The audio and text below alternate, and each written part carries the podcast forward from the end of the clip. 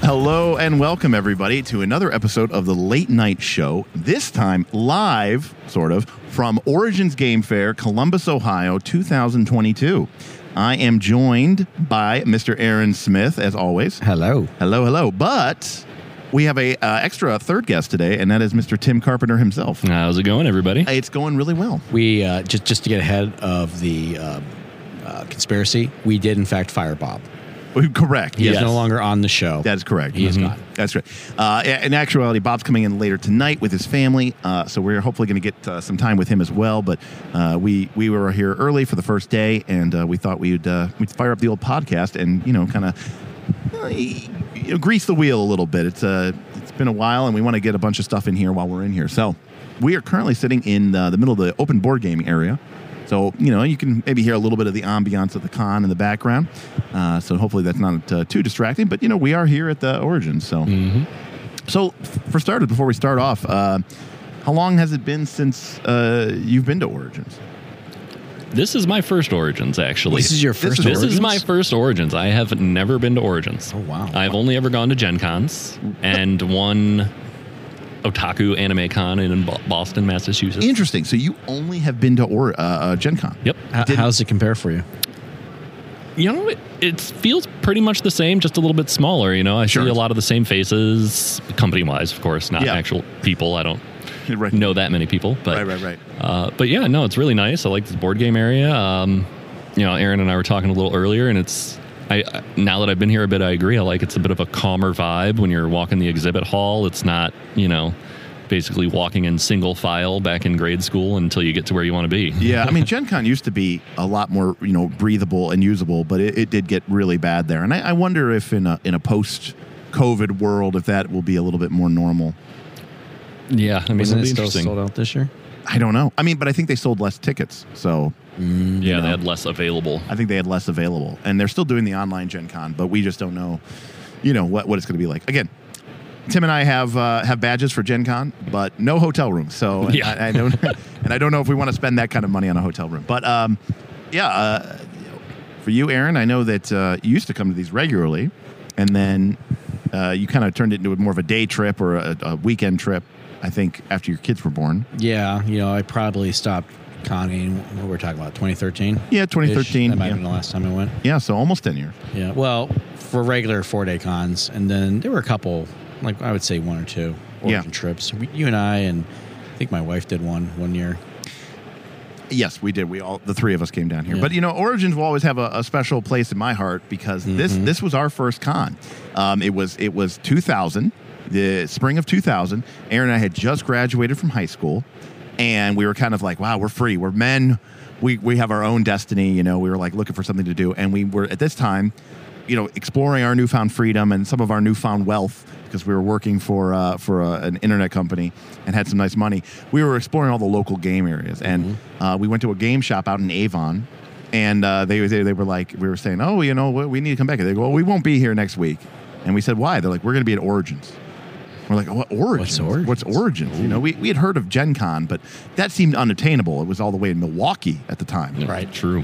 And um, they said, "Yeah, we got to go down. You know, uh, no, you should just go down to Origins in Columbus." They're like, "Just just come down for a day."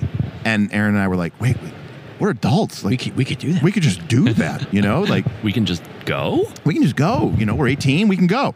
that And guy, that guy gave us uh, two very important pieces of advice: go to Origins and uh, don't support Al Qaeda. right. Hmm. So, Definitely I- I- solid. I've tried to live by those words of wisdom ever since. so, so we we ended up dry. Now this was 2000. This was a big year. Third edition D and D was about to be released. Mm-hmm. Yeah. and it was going to get released at Gen Con. Well, we didn't get to Gen Con because that was Milwaukee. But we did go to Origins, and this is back when Wizards of the Coast had a much bigger presence at these conventions. They showed up. And Right. they used to have this big castle Yeah. in the middle of the hall. And it was like built up. I mean, literally like a full on castle. And uh, we go in there, and they had a copy of the player's handbook, but it was under glass Right. uh, with two holes cut in it. So you could like put your hands through, so you could flip through the book. but That's you, But wild. you actually couldn't like take it anywhere because it, would- it wouldn't fit through the holes. right. And this was the first. We obviously Dragon Magazine had been hyping up third edition for the past year or Oh, Dragon so. Magazine. Man. And so there was a countdown to third edition. Every month, new article in Dragon Magazine kind of talking a little bit about more. But this was the first time that we got to basically look at a print copy. And we were like, oh my God, this is it. This changed our lives. Th- this was like, It's and, amazing. and I'll be honest with you, I think we've been chasing that moment yep. at, at conventions Ever since. ever since, you know, 100%. And I, I think that um, that is, uh, No, it's unattainable. yeah, it probably is unobtainable, to be honest. I mean, with we were there for the fourth edition release. Yeah. I was we were going to there for say the in that fifth edition. theater in Gen Con. you. yeah. Yeah. Yeah. Well, and that was more of confusion because we were there when they announced fourth edition. That was very confusing. But at the time, 3.5 had come out just a few years we earlier. weren't expecting that at all. No one was Mm-mm. expecting it at Yeah. all. We had no. We thought maybe it was going to be a Dungeons and Dragons virtual. That's right. Yep. You know, at the time, that was a big deal. A virtual E-tools. tabletop, virtual tools, Yep. virtual character sheet. Turns out they kind of did hint at that, which never realized. But it was the announcement of fourth edition. It's still the It's- the game remains the same. And basically, what they said was, uh, "Oh, do you like playing Dungeons and Dragons? Do you like playing third edition D and D or second edition? You're an idiot. Those games suck. You should be playing fourth edition because those games had horrible rules. And it, believe it or not, that created a lot of backlash. Yeah, it was strange Yeah, how the marketing weird. completely failed with that. Do you even have cell phones? right. It- yeah, yeah. what kind of game are you if you don't have cell phones Right. and 110K surplus cash? Seriously. Um, God. But you know, it's interesting though because one of the things that's strange about the convention is like we have never as a group really dived into the events, the organized events. Yeah. We, we did like a couple. You know, here and there. I mean, Tim and I I think would probably have said we've done the most. Yeah. Most likely, like together, we, you know, we've done some Some of Tournaments. those free RPGs, magic tournaments. Yeah. Yeah. And so it, it, it's interesting then because the convention basically becomes for us, it's more of like a, how it's like going to church. You know, it's it's it's like seeking a spiritual refinement. Yeah. you know, virtual and rejuvenation. a spiritual rejuvenation. Sometimes it's just nice to just like remind yourself there are other people who like all the same things you do. Yeah, but you know what's interesting about that? And again, you know, we're on the podcast here. You're with the Knights of Last Call. We, we're nothing but this. Sometimes it also makes me remember how much I I hate all these people. yeah. How many of Checks out. them are the stereotypes? Yeah, just the- no, the- the- just the absolutely. A lot of our Like- regular listeners are nodding right No, now. you're right. Yeah, right, exactly. yes. Like, and I'm not. Look, I get it. I have my, you know, I'm not. I'm a nerd too. I have nerd stereotypes. But there's just a lot of people here, and you go, yeah. Sometimes like, just because I'm a nerd too, doesn't mean that I I get along with every nerd, right? Sometimes I look at them and I go, God, get a life. you know, yeah. you, even as I'm, even though- I think you can As say we're that about picking up any our- hobby. I, I say that as I say that as, RPG. I, we, as we record our RPG podcast in the middle of the convention hall. You What, are you, know, what are you guys doing with your lives? yeah. yeah, exactly. So uh, Like we're the one getting looks right now randomly. Right, it's kind right. of hilarious. Yeah, everyone's like, look at those idiots. Right. Fucking, What do they got? fucking jack seven, off. Seven listeners. Well, anyways, um, yeah, and, and so it's it's nice to be back here at Origins. Um, you know, the last Gen Con I went to was 2019, so three years ago. And um, oh, someone's shouting. Is that the uh, hourly win a game? Okay, thing? yeah, no, no, they're, they're saying the convention hall's going to close at 6 p.m. So this is Oh, perfect. okay. This is perfect. This will be a nice short little podcast that we can put together. So Yeah. Good stuff. Good yeah, yeah, the podcast, the, the convention hall closes at six, so this is good stuff. So just uh, about 15 more minutes. stuff. Nice. yeah so uh, anyways um, but I- i thought we could just quickly you know kind of discuss like what are some of our uh, what are some of our favorite convention moments do we have them and you know uh, what are they i mean they, you know that uh, pg-13 uh, pg-13 or better you know you want to tell that story aaron uh, t- uh, tim was just pantomiming Yeah. I don't know if we can tell that story. That's oh we why- can tell that story Oh, okay. Oh, do you want to okay. tell it? Who do you want to tell it? we got three people all very intimately aware of the knowledgeable. I mean, I, I feel like I have a few stories to tell. I mean, because we got to talk about the whole grapple thing. sure Yeah, yeah yeah. There's some good obviously, ones. obviously the whole you know that that situation. yeah i think we Yes. start with that one so Okay. um, uh, we were uh, we were So I might be a felon, but Yeah, we we oh, so we're at Gen Con, and we're there with our friend, our good friend Rich, and um, uh, they are uh, examining a booth which is displaying f- f- fake but real weapons. Right? They're made of metal. it was a different time. yeah, they- Yeah. you know, but they were made of metal. I mean, these were, Yeah. you know, they weren't real weapons. As but it turns out, They were- one of them was real enough. they- it was real enough. And uh, Aaron picked up what I recall to be like a sickle or a kama, A comma, yeah. Yep. and it was in a leather sheath. Yep. And you picked it up and were like, "Ha ha!" And you th- whapped it down it on wasn't even that hard, which on- is the scary part. on Rich's shoulder, his Yeah. back shoulder, and the s- the very sharp tip of that scythe Yeah. poked through the leather sheath Yeah. and basically gave Rich a pretty sizable puncture wound. It was pretty Mhm. bad. And, and he, and he bleeded immensely. yes, Yeah, the I- thing he complained about the most was that his favorite shirt was now ruined. Right, exactly. I, I did feel really bad. About it. and um, we kind of were like, and there was like a big thing about you know no to- zero tolerance for violence. Uh-huh. And, Yeah. and Rich was pretty young at the time, and he was worried that his mom was going to get him in trouble. Like he was going to get in trouble. so you, we're like, we like before there's an incident report, we're like, you need to get out of here. You know, like you're some Right. sort of felon on the land. I had, I had to lose the heat. We sent You a gotta- couple people away, Yeah, you gotta- escorted you. you got to lose the heat. So a couple of people like like I know like that one guy wanted me. blocked you from sight. Yeah, so. I took- medic, yeah. yeah. so he was bleeding. So I took him to the first aid station, and I go, uh, "My friend's been stabbed. My friend's been stabbed. Can you help me out?" And the guy was like, "What? How does he? What do you mean he's been stabbed?" I go, "Yeah, it was an accident." And he goes, "What do you mean it's happening?" He's like, "Ah, "My buddy, you know, he, he stabbed him with one of the fake weapons." And the guy was like, "I'm a I'm a fourth dan jujitsu kendo master. This, this kind of disrespect for weapons just it really irritates. me. Who, who's your In my friend?" defense, it was a farming tool. Yeah. Who's your friend? Who's your friend? I was like, "Ah, I don't know him that well. I don't we're know him that actually well. I met him friends. here. Met him here. So, so I, I really just met him like a couple minutes before. yeah. So the guy goes, uh, he's like, I don't really have anything for you. I was like, "D- just this like gauze. And I was like, all right, well, Rich, here, hold This is this. the worst medic station ever. I know. Yeah, it was bad. Yeah. So We got then all we, these weapons here, but no one will get hurt. so then we go down to see. I'm thinking, am I going to have to like buy some needle and thread and, and stitch this guy up? So we go to like the nearby like CVS. I get a couple of butterfly suture stand, you know, f- uh, and I managed to eventually, you know, clean up the bleeding and, and thing. And then his shirt had all this blood on him. And, and you're right, Tim. He was worried about his shirt. It was a Dragon Ball Z shirt with Vegeta on it, if Yeah. I remember correctly, button up the front, white and blue. Here's the that's, That's thing. exactly how I remember it too. like Rich popped, right? So it wasn't just a shirt that had blood all over him. I had blood all over me. Mm-hmm. All right. So while all this was going on, I had to kind of like, you know, nonchalantly get into the bathroom and start washing off a lot of blood. like, I mean, it was noticeable. Like, Yeah. If someone looked over, they'd be like, did, did, you, you just, done some murder? and the answer Yeah. was you kind of did. Almost, yeah, almost. And I think my the, the favorite thing is the capstone to this story is Rich telling me later that you know this was back in the days when we had four people to a room. right, yeah, yeah. Little Dan made him sleep in the chair. Didn't even give him the bed that night. right. and, and as I recall, Aaron was like, uh, "Sorry about stabbing you. Uh, I'll buy you dinner and carry your books." I, I bought him dinner for the rest of the con. I think I paid for the shirt and I carried his books everywhere. right, and Yep. and, and he, as far as he was concerned, square deal. Yeah. a good deal.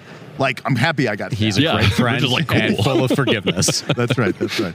Um, so that's obviously a legendary story. Yes. Jim, Jim, do you have any, do you have any stories, personal stories? Oh man. I mean, I, the BSG game with George comes to mind, but I'm like, that's more of a BSG story. that is more of a BS. even though it happened at Gen Con. correct. It, yes, Um, it I happened. still love the end of that, the look. Oh yeah, because we were both Like we it were like, wasn't okay, us. Derek won. Yeah. That's fine. yeah. Right. But Like, just, well- um, a Gen Con story, I think, um, man, I think my favorite has got to be the Gen Con dance where Ross was there Okay. and I ended up escorting him back to the hotel room because he had a little bit too much to drink. And that was just an overall fun ass night. I think that was probably one of my favorite I mean, nights out with, Gen- the, with I the mean- gaming crew. I mean, and- yeah, Gen Con dance in general was this crazy thing. It was Saturday. Yeah. It was Saturday night, which was the last night of the con, and it used to be held right across the street from the convention hall, Mm-hmm. and it was basically a super nerdy dance party. yeah, all the nerdy techno songs remember that you night. played on dance. Dance Dance Revolution, and- whatever the and like you had all these Kinect people. one is, of my or- favorite memories. Do you remember when there was like four or five people there dressed up as Spider Man? Yes, dude, that was so awesome.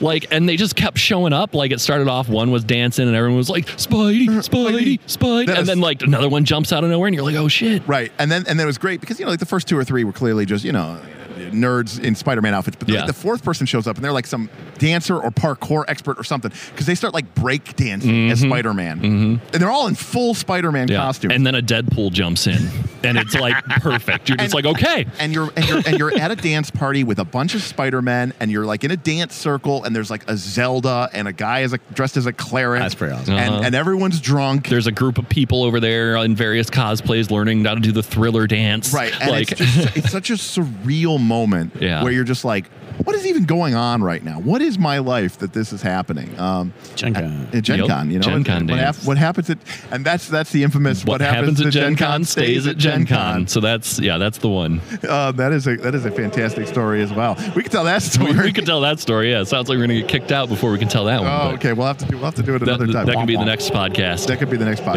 Yeah. Well, we'll, we'll, we'll, we'll maybe we'll make this a two-parter. We'll just kind of do this first part. So, Oh, there we go. um, but yeah, um, you know, it's exciting to be here, and uh, the Knights are really excited to kind of be back as a group with uh, you know my friends and uh, my colleagues, and and I, again, we're we're looking forward to uh, a, a great couple days of gaming.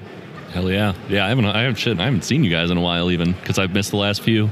Yeah. Sure. Friday You games. missed like 20,000 gold, too. I know so much. You missed a lot of We're, gold. we're gonna truly see in that last session, like if a baseline character can keep up at all. Well, here's the thing about that last session. Everyone ends up being baseline because you can't get the broken loot anymore. Well, that's true. Yeah. That is very true.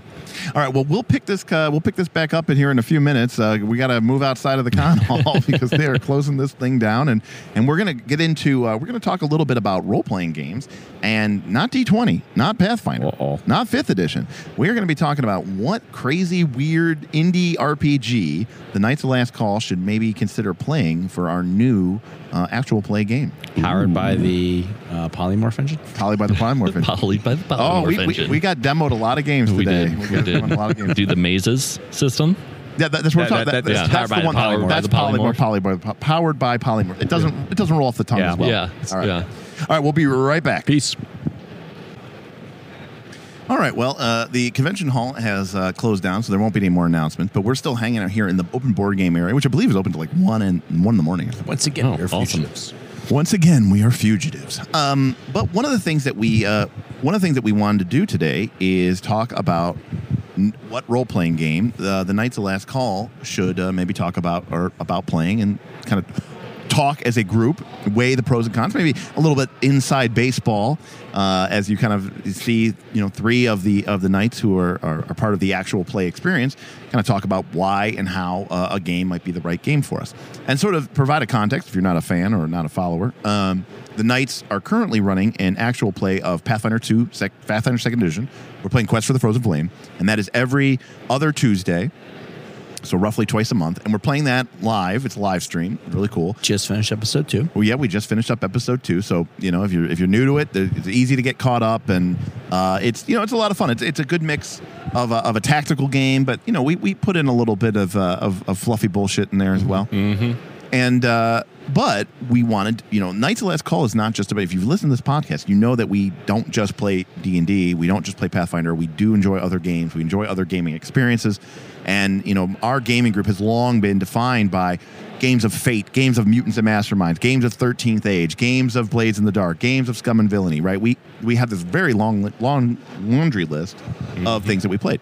And well, uh, our patrons want to see that and so we want to bring a second game to our our channel as well and to basically play two games of Pathfinder a month and then two games of something else. And that's kind of where we're kind of debating is what game to play. So, for, for, for one of the first things that we kind of talked about, and we can just talk about this as a group, um, is this idea of a campaign versus like a micro campaign versus a mini campaign. And, you know, one of the things I, I think is important for these games, you know, I, I said this the first time, the mistake I made with the first actual play was Rise of the Rune Lords. Not that Rise of the Rune Lords was a bad game to run, committing to a 1 to 20 adventure Right. path is brutal. That's two years if everyone's showing up every week. Uh, yeah, two years. And that's okay. Now you're asking a lot of the game system. You know, are you going to be able to deliver for two years? But that's a lot, that's a lot to ask any group of adults. Yep. You know, to commit to something like that uh, when you know there's not a ton, there's not a ton of money in it. So, you know, it, it, it's pretty tough. And so one of the reasons I went with Quest for the Frozen Flame, in addition to being interested in the uh, in the subject matter, was I was like, okay, this is a one to ten you know if we level up roughly every uh, you know two to three sessions okay this is this is going to be 20 to 30 sessions we're playing every other week that's a year right that's a year and that's if we're playing every other week if for whatever reason we decided to increase that rate we'd finish even quicker and that's not as hard to ask people to commit to both the audience and and the the, the Right. cast Yeah, Right. it's a big thing, right? I mean, who wants to sit down and go through like 70 different episodes to catch up on a campaign? Exactly. Yeah. Right. And I, and that could be a huge the, the weight of an ep, the weight of a campaign can be a huge thing that turns people off. Mm-hmm. So and we've done this in the past, and I think they I think they've been really Mm-hmm. successful. Um, you know, a lot of our Mutants and Masterminds games. Um, I wouldn't I wouldn't call them mini or micro, but they were definitely like a you know They were it- under 20 sessions. weren't well, they? they were probably around 20 sessions. You know, they were more like a season of a TV show. yeah.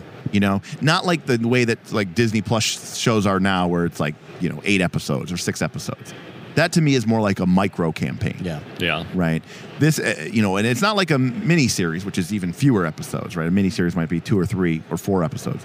That's like a, it's like a mini shot is what I call them, but Yeah. uh, or a, or a micro campaign. But like, I think there's a lot of appeal to saying, hey, we're going to sit down, we're going to play these characters for ten sessions, or twenty sessions, or fifteen sessions.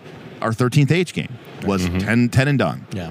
and That was a it- great campaign. you know, you, you, you set the expectation you're going to get this much advancement, you're going to gut through this much, and then the campaign's going to end.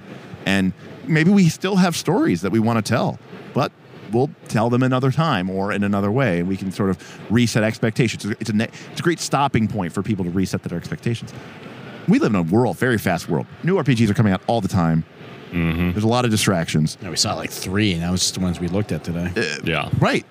You know, exactly. And and and asking someone to be like, "Hey, I want you to pick a character and I want you to pick a game and I want you to pick a game system and I want you to play that game system for the next mm, I don't know, 2 to 3 years." Well, that's just the game system, but that character, right? Right. Yep. You know, I mean, um, that was a complaint I remember with some members of our group when we first started Pathfinder 2.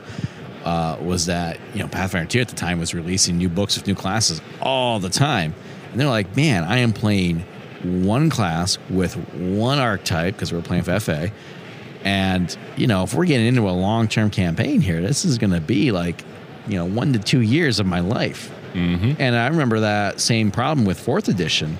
You know, we played fourth edition for many years. Uh, the main campaign was two and a half. I mean, 4th edition went to 30th level. right. Yeah. And we had the same character. You you played a rogue, a halfling Yep. rogue. You played a human warlord for thirty levels. Right. It was Mm-hmm. many years. of That's a play. long time. Time we were done with that campaign, I think Essentials was coming out.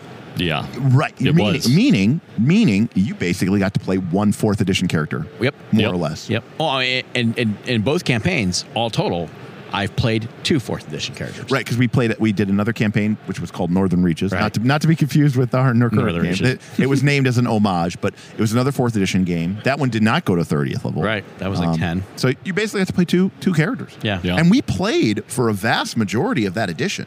We were pretty We started when it's We were very we, we active. we did the um, we we preview. Yeah, I mean, Build we of the started game. when the edition came out, and we we dipped out a little bit technically be- because we dipped out before fifth edition came out to play Pathfinder one. Yeah. Yeah. But for the most part, you know, yeah, five years or so, you made two characters. Yeah, it was right up until Essentials because I remember laughing at how we were like, "Oh, good, Tim, you got to play Rogue the entire time it was nerfed, Yes. and now they released Essentials and they're good again." But Yeah, they're yeah. unnerved at the yeah. end. yeah, they, they updated the stealth rules in, Literally at the in- end. in the final rules patch. Yeah. Yeah. and so it's interesting because, I mean, you know, I, getting to play a bunch of different things is interesting. You know, okay, this is getting off on a tangent, but the best thing about the podcast is that is what the podcast is all about. It's here we're allowed to be on tangent. That's here, right. here you're allowed to definitely go off a tangent. Um, That's what it's all about. Yeah. One of the things I really like about Blades in the Dark or modern, I think this is probably true of older Powered by the Apocalypse games, but it's certainly true of modern Powered by the Apocalypse games. You, chi- you choose a playbook, Mm-hmm. which is functionally like a class, but every playbook has advancement moves that let you choose moves from other playbooks. Yeah. Right. Now you can't literally take every advancement from you know, the the fighter can't take every advancement from the cler- cleric's playbook, but you can take a couple. Yeah, And- you could take level one heal. That's Right. for sure. You know, and and the fact of the matter is, in like D twenty games, it's like if you're level fourteen and you pick up a one level of cleric, Yeah. right? That's not you're not doing anything, right? So. I, I, and these game, the Power by the Apocalypse games, at least, it, t- it tends to be a little bit more impactful. It tends to be a little bit more impotent, um, and I like that. I like that you can kind of advance your character a little bit more. I also have really come to, you know, especially we've been playing your Pathfinder two game the last six six months or so. Actually brought that here. Did you really? I don't know if anyone cared to look at it. Yeah, that's fine. Um, Dark Winter, and in Aaron's uh, Dark Winter game, the we level up every session, Yeah. and you know you get to a point where you kind of go, "Pro- problem with the zipper over here. There we go. Um, It wasn't Perfect. perfect. Um, yeah, there you go. Uh, but yeah, you you level up um, every session. Yeah. Yeah. And That's by design. By By, design, The way. Yeah, yeah. that's not the that's not like something we're. I mean, in this game, but what it's what's cool about that means it it also you can make a new character, and that new character enters in at the level of the party. Yeah, it's actually more appropriate to say the campaign levels up. Yeah, the right? campaign. Right, right. Um, and I mean, I I was going to take advantage of that and make a new character just for lulz, but you've changed your character several times. George has Yeah. uh, made a new, literally a completely new character several times. Yeah, he does it every Yeah, tier. I've, I've changed around my free archetype, Um, you know, swapped all kinds of things But out. I, yeah. I, I was level 15. I was kind of getting, you know, I was level 13. Yeah, I where- was like- where's your flick mace fighter at? yeah, I was a cleric, and uh, you know, I was like, hey, you know what? Maybe I'll just show up and play. Maybe I'll play. I'll play a dual wielding flick mace fighter. Just see what all the hubaloo. And wasn't this the character you were making on uh, RFC, or is that something different? Uh, well, that joke there was that they wanted me to make a leshy, and I said, uh, or a poppet, a poppet, Ah, pop it. and I That's right, said, that's and, and I said, well, since I'm making something that's so horrible, anyways, why don't I just make him dual? If, we've already gone this far. Why don't Ah, I yeah. just make me dual wield gnomish flick maces too? But we ended. I ended up describing it as Kermit the Frog, and his gnomish flick maces were just his hands going. "Ah." like the wavy arms. yeah, the, meme. the, the, fla- the, Yeah. Uh-huh. flail- the flailing arm meme. Yeah, exactly. Um, and so, you know, I was, I was like, also, I was like, the- you know, because I was like a poppet. And they were like, well, what are you? I was like, well, I was a gnomish poppet. I was a gnomish puppet by made by an enterprising, uh, you know, named uh, Jim Jim Gnomeson. and he was creating a new type of pop uh, puppet that could move. It might have been called a Muppet, but instead it was called a Moppet. and I was like, but then the gnomes were invaded and they had to turn it into a warrior. so he gave it Gnome Flick Mace. So does that mean you're like a smaller poppet because you're designed for a All the poppets are small. no, no, but you're designed for like a gnome child versus a human child. No, it just meant So are that, you tiny? It just meant that my heritage was um, uh, stuffy or something like that, meaning I'm stuffed with cotton, Oh, so I don't take any falling damage. what? You know, you're you're, a stuffed animal. you're a stuffed animal. Oh my! Yeah.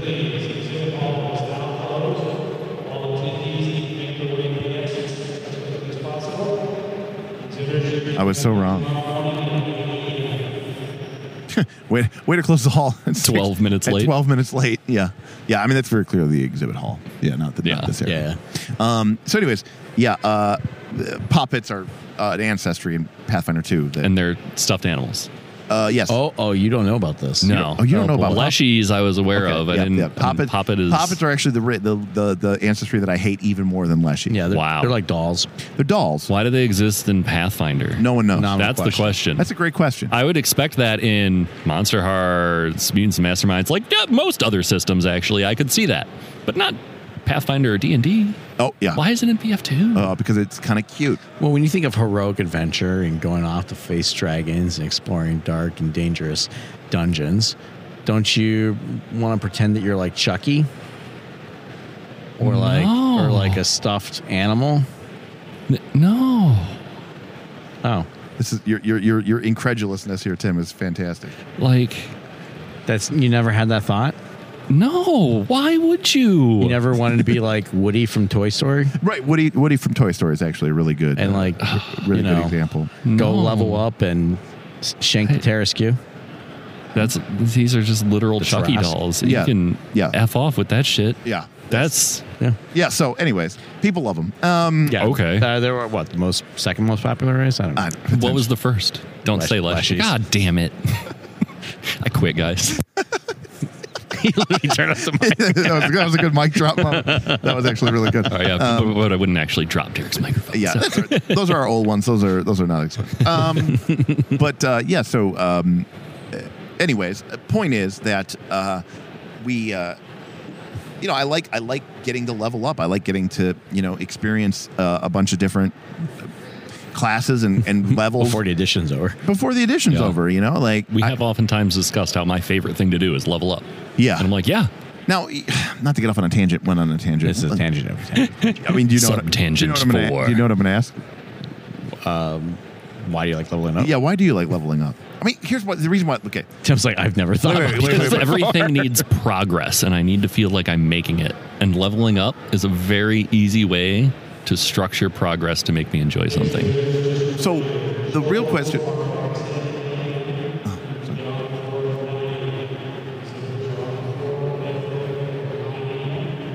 They're now telling us what time it reopens. Excuse me, sir. we're trying to do a podcast Uh, we're here. sort of- God. God, God. So it's interesting. So leveling up, is, you like so you like progression. Yes. which is fine. and and trying new interesting combinations. But w- what about what if there was progression without levels? Oh, I'd be happy with that. For instance, Diablo 3, I don't care about any of the levels. I'm searching for the better item, right? Or the better rolled item. And I'm fine with like grinding for eventual, you know, it's, What about narrative progression, not mechanical progression? Now you can be honest, Tim. His facial expressions are so great. I mean, know, I would like, be I- much less I, w- I, interested. w- I, yeah. wish, I wish we were on the I- video because like Yeah, you asked right? about love lane, he was like he's all bright eyed and like yeah, I love love lane. We asked about narrative, he got like s like like we just kicked his dog in the Yeah, well, I, nuts. you know, don't get me wrong. I've had a few narratives I very much enjoyed. you- you Narratives, can be and, honest. yeah, it was great. But you know, yeah, what was Derek's arc? He got stronger and more powerful. He leveled up. n- no, it was little gestures network, and his network got stronger and more powerful, and it leveled up. All right, just get it straight. Right, Sorry, but, my bad. but that was a narrative thing. Well, because one of Yeah. the things that we we we talk about a lot is that D and D and D and D like games have this inherent, um, you know, this this this inherent concept of like zero to hero. You know Yeah. that, that you start off as kind of a nobody, and then you gain levels and become stronger and stronger to the point of almost absurdity, right? To the Yeah. point of of almost super heroics, where at the beginning of the game, falling in a pit trap might kill you Yeah, at the end of the game, you can jump off of clouds and you know meteors strike from the cl- you know from the heavens and fall hundreds of feet and land, you know, He looks sweet. and look at a devastating shockwave attack. So I think I can actually answer this better after having you explain it because I think about our S and V game. Scum and villainy. I did not care so much about the leveling up. I just really wanted to win that race and make the super dope engine. Right. And those were basically narratives. so you, sure. you need like a goal. Yeah. So I like as long as it's goal oriented, great. Like Yeah. if my next task is to infiltrate the Royals party and So- just speak with someone or something. Yeah.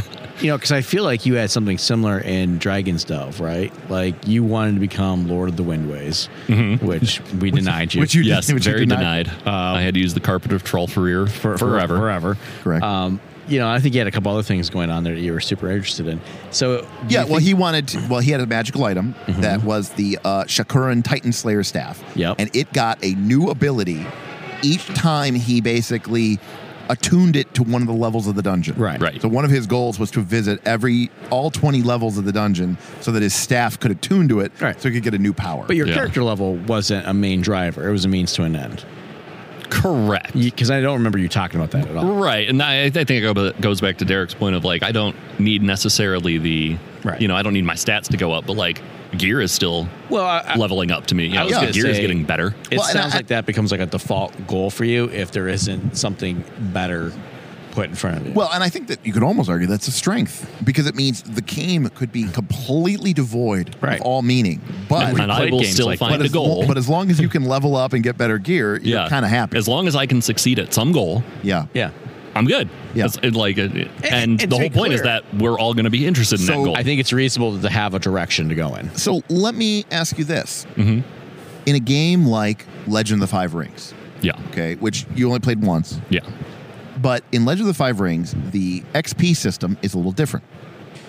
The default XP system is you earn one experience point, and you know, uh, three experience point is enough to buy you like a new feat, okay, right, or like a new kata. Is, is actually what it technique is actually the term in the Mm-hmm. game. Um, you know, you could maybe need depending on your stat, you might need three or s- four or five or six experience points to level up one of your stats. And like having a stat at five would be really really high in that game. Yeah. you start at like a two to a three. So uh, you get one XP per hour of playing. And there Okay. are there are very there are very few sort of what I would call milestone based experience points. You know, like when you beat the main problem of the adventure, here's a bonus experience point. Right. Right. Like when you do the thing, you get a bonus experience point. But for the most part, if you show up and play a five hour session, you're gonna get five XP. It doesn't matter. You could spend the entire session hanging out in the, the bathhouse, drinking sake and telling, you know, samurai war stories and, and and you know, maybe like letting down your guard and berating your lord a little bit, even uh, you know, amongst quiet uh, pri- private amongst friends. And you would get five XP. Yeah. You, you could also spend the session on the field of battle defending the walls of Otosan Uchi, and you get five XP. Five hours of combat. What? how does that what does that do to your brain? What does that do to your your reward cycle? Um, I mean, it's equal as long as I'm interested in both plot lines that are happening. Like obviously, the combat I'm going to be probably default interested in. Sure. All right. Um, but fortunately, with the group that we have, narratively, I'm also typically interested in what we're doing. So as long as you're getting rewarded, because Yeah, as long as I'm getting the endorphins of something fun is happening. Right. Yes. But, but progression is happening. But and progress- progression is a because if we were very. just sitting in the bathhouse and we were not earning experience points. right, like let's it say wouldn't be what I want to do all the time, but we've played Fiasco. right, but I'm talking about like within a game where there is a system Right. of progression. But you're right, you That's fine. Right, But Like, you- I but- can- but you understand that Fiasco is a one shot system. Yeah, Right. and, I would also hope that you know I probably wouldn't play it if what you're describing was the entire campaign Correct. Well, more for importantly, like ten sessions. I'd If be like, you're- no, thank you. Right, like if you're because because this is this happens before, and it, it's a frustrating thing for me in in D twenty based games, where it is you have a f- you know you have a fun session, Mm-hmm. everybody kind of goes that was fun, but we didn't do anything. Mm-hmm. You know, it's just one of those sessions where we didn't you know I don't know we were you know and not in a, like a painful Yeah, way you got where, immersed in the world. where you had people good were either rolling, you know, conversations. people were Yeah. just having a lot of FBT, Yeah. Yeah. right, a lot of FBT, a lot of fluffy bullshit time And I'm happy with FPT. and and you get to the end of the session, and then the GM goes, "Okay, um, f- f- 120 experience points," and you're like, "Ugh," and it's like it almost like now you feel bad because the, it's the, the game's way of telling you you didn't do right. What gets measured Yeah. gets managed. What gets rewarded gets, Gets repeated. repeated. and you're you're proving to people what you just did today Doesn't matter. Doesn't matter. Go slap grand on, combat. Slap on the wrist. You need to be well. You need to be going on adventures. Yeah. Now there's a part of me that goes, yeah. I mean that is Makes sense. Kind, that It's is an kind of adventure what I game. want the game to do, right? Yeah. The game is an adventure game. Whereas I would argue that uh, Legend of the Five Rings, it's not an adventure game. No. It's a Bushido simulator. Right. yeah, That you are supposed to be playing the lives of the samurai and dealing with the things that they deal with. Part of what samurai deal with is sit in a bathhouse bitching about their lord. That's Yeah. correct. And I would enjoy that every once in a while. Correct. I, I agree. And so it when but when that, that experience point system is very strange to some people because they're like, wait, so so I mean to be clear, major arcs or goals do get rewarded. Yeah. But but for the most part, yeah, you're going to get five XP if you play for five hours, four XP if you play for four hours. You know, we we do this with our Northern Reaches game on our Knights of the Last Call Patreon, where you sign up for a session and it's worth a, s- a certain amount of XP, which is related to the length of the session. And you know, in that game, your character could fail or succeed or die. You still get the experience points. Yep. You're you're really getting experience points for your time. That's right. Not whether you succeed or not. We kind of wanted to remove that from the equation. That way, people wouldn't invest four or five hours into playing, And and, not get then anything. everybody wipes at the end, and you don't get anything. Right. You know, especially since you can kind of come back from the dead at least a number, a couple times in that campaign. Yeah. And so it's it's interesting how that works with you know with your with your uh, res- obsession. Now, what about the progression? D and D, D 20 In theory, you know, even in World of Warcraft, in theory, in these games, you become basically almost a god. Yeah. But it kind of is wonky because the monsters become you know. Yeah. I have. 500,000 hit points. Okay, yeah, but the, the monsters now hit for 100K. Yeah. So, so what, what are we talking about here? Like, do, the, do these numbers even matter? Um, but that progression from zero to hero to superhero is that progression an important part of your enjoyment of the game? I don't think so.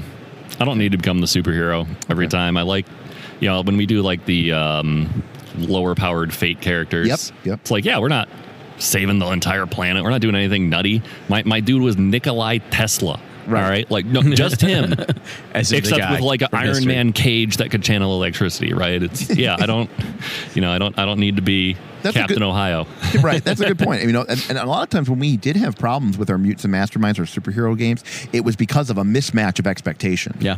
right? Because between playing that sort of Justice League of America level heroes, Right. who are legitimately, you know, uh, punching nuclear weapons into black holes and No, that you know, did happen, I believe. That did happen. Two, two, Two of 'em actually. um, you know, and and literally saving the world versus more what you know street level heroes with a little bit. Mm-hmm. Right. You know, what's your power? Uh, I'm I'm I'm I'm ride a motorcycle and I'm good at doing stunts. You know, that, that was and magic tricks. Yeah, That I was have right. natural illusions. No, no, he had natural flying. He had Natural flying. That's no, no, no. Sorry, he was trained in it. It was like ridiculous. yeah. it, it, was, it, the, It the- was not not supernatural. It was not supernatural. Right. But he could But he fly. didn't have wings. He But was didn't a have human wings. who just learned to fly. He just Right. learned to fly. He Right. figured it like out. He's been Dragon around a Ball long flying. time. Dragon Ball Z flying. That's what he could do. Specifically, we like to say it was like Hitchhiker's Guide to the Galaxy. Yeah, there you go.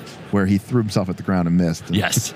He just had been around I, for so to long. be honest, I could see George doing that. Yeah, that's Checks out.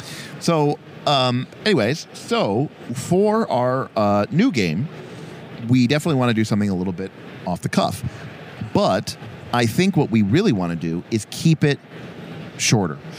Not three sessions, but I think playing something like a six to 10 session game, which is enough for the audience to sort of get a feel for the characters, for the story, for the players to actually have a chance to develop their characters and achieve certain things and fail at certain things. I mean, there's also nothing, no one's putting a gun to your head. That's, I'll get to that in a second.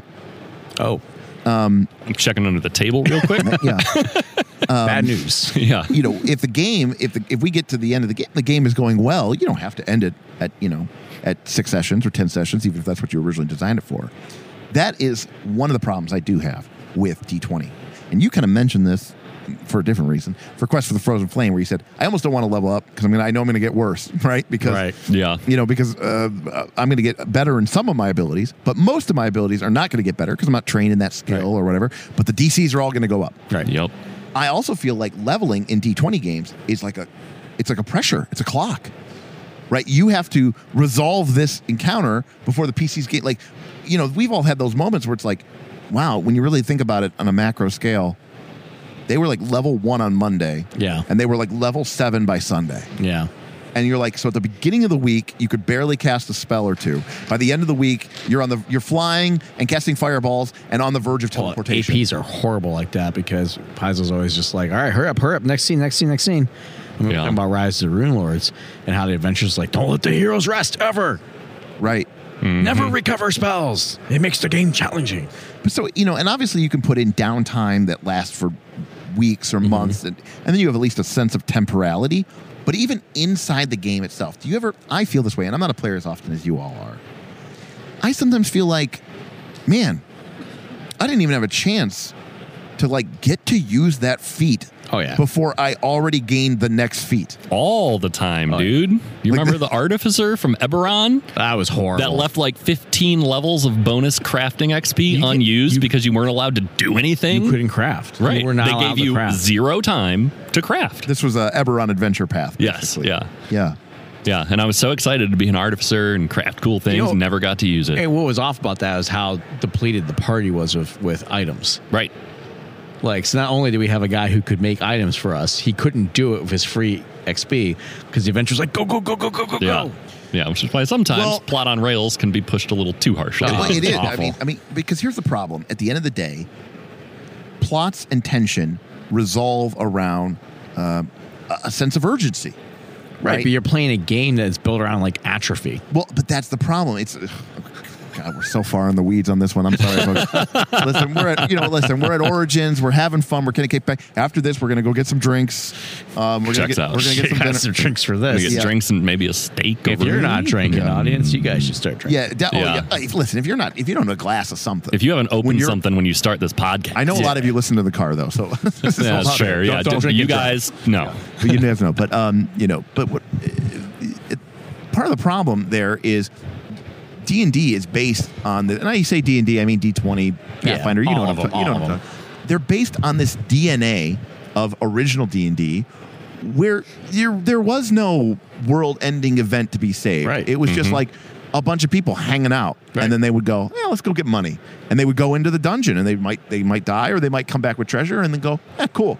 You It know, was a simpler time. Uh, We'll, we'll hang out. So, like, all these mechanics are built around this idea of that you're not under the gun. But now the the modern day venture path, which is paced like a movie, Well, right. Because we're trying to be the Avengers. right, Mhm. Mm-hmm. right, Me- meanwhile, I'm like one of my favorite sessions of all time was that uh, AD&D, and I managed to roll stats for an assassin, Sure. and Oh, I yeah. assassinated an ogre. That was Cave's That's the only session that that character was ever played, but it's like one of your top favorites. and it's like one of my top favorites. Well, I'll go I'll go I'll go a step further and say this. What we nowadays know as the concept of an adventure path, and Tim, I know you, you didn't come into this until the very end of it, but you were there. what we now consider an adventure path was sort of pioneered, if you will, uh, by uh, Paizo. And they, yeah, I mean, they were doing this back at the uh, with Dragon, magazine. And they basically created a series of adventures, one six adventures that would take your character from level 1 to 20, but more importantly, these adventures were like act 1, act 2, act Yeah, 3, act 4, act 5, 6 consistent of them. narratives. It is it is it is a it is a literal you know, this adventure flows into this adventure directly. Originally, what we call the adventure path was the series of adventures that was released when 3.0 came out Right. which was Sunless Citadel, Forge of Fury, Speaker and Dreams, Standing Stone, yeah. Heart of Knife and Spire, And the majority Deep Horizon, based Lord of the Iron, Lord of the Iron Fortress, That's awesome. and Bastion of Broken Souls. Yeah. Those adventures took you from 1 to 20. But here's the distinction. Sunless Citadel was its level 1 to 3 adventure. Right. And when you were done with Sunless Citadel, your character was level 4 and ready to go to the next adventure. But there were no links. Right. So Right. There, there were like they were like super like light threads. they were like super light. Yeah. It wasn't like you have one week to start the next adventure Right. or Well, it's th- too th- late. th- there- even when you're playing the adventure, it wasn't like that. Right. There was Right. no urgency like that.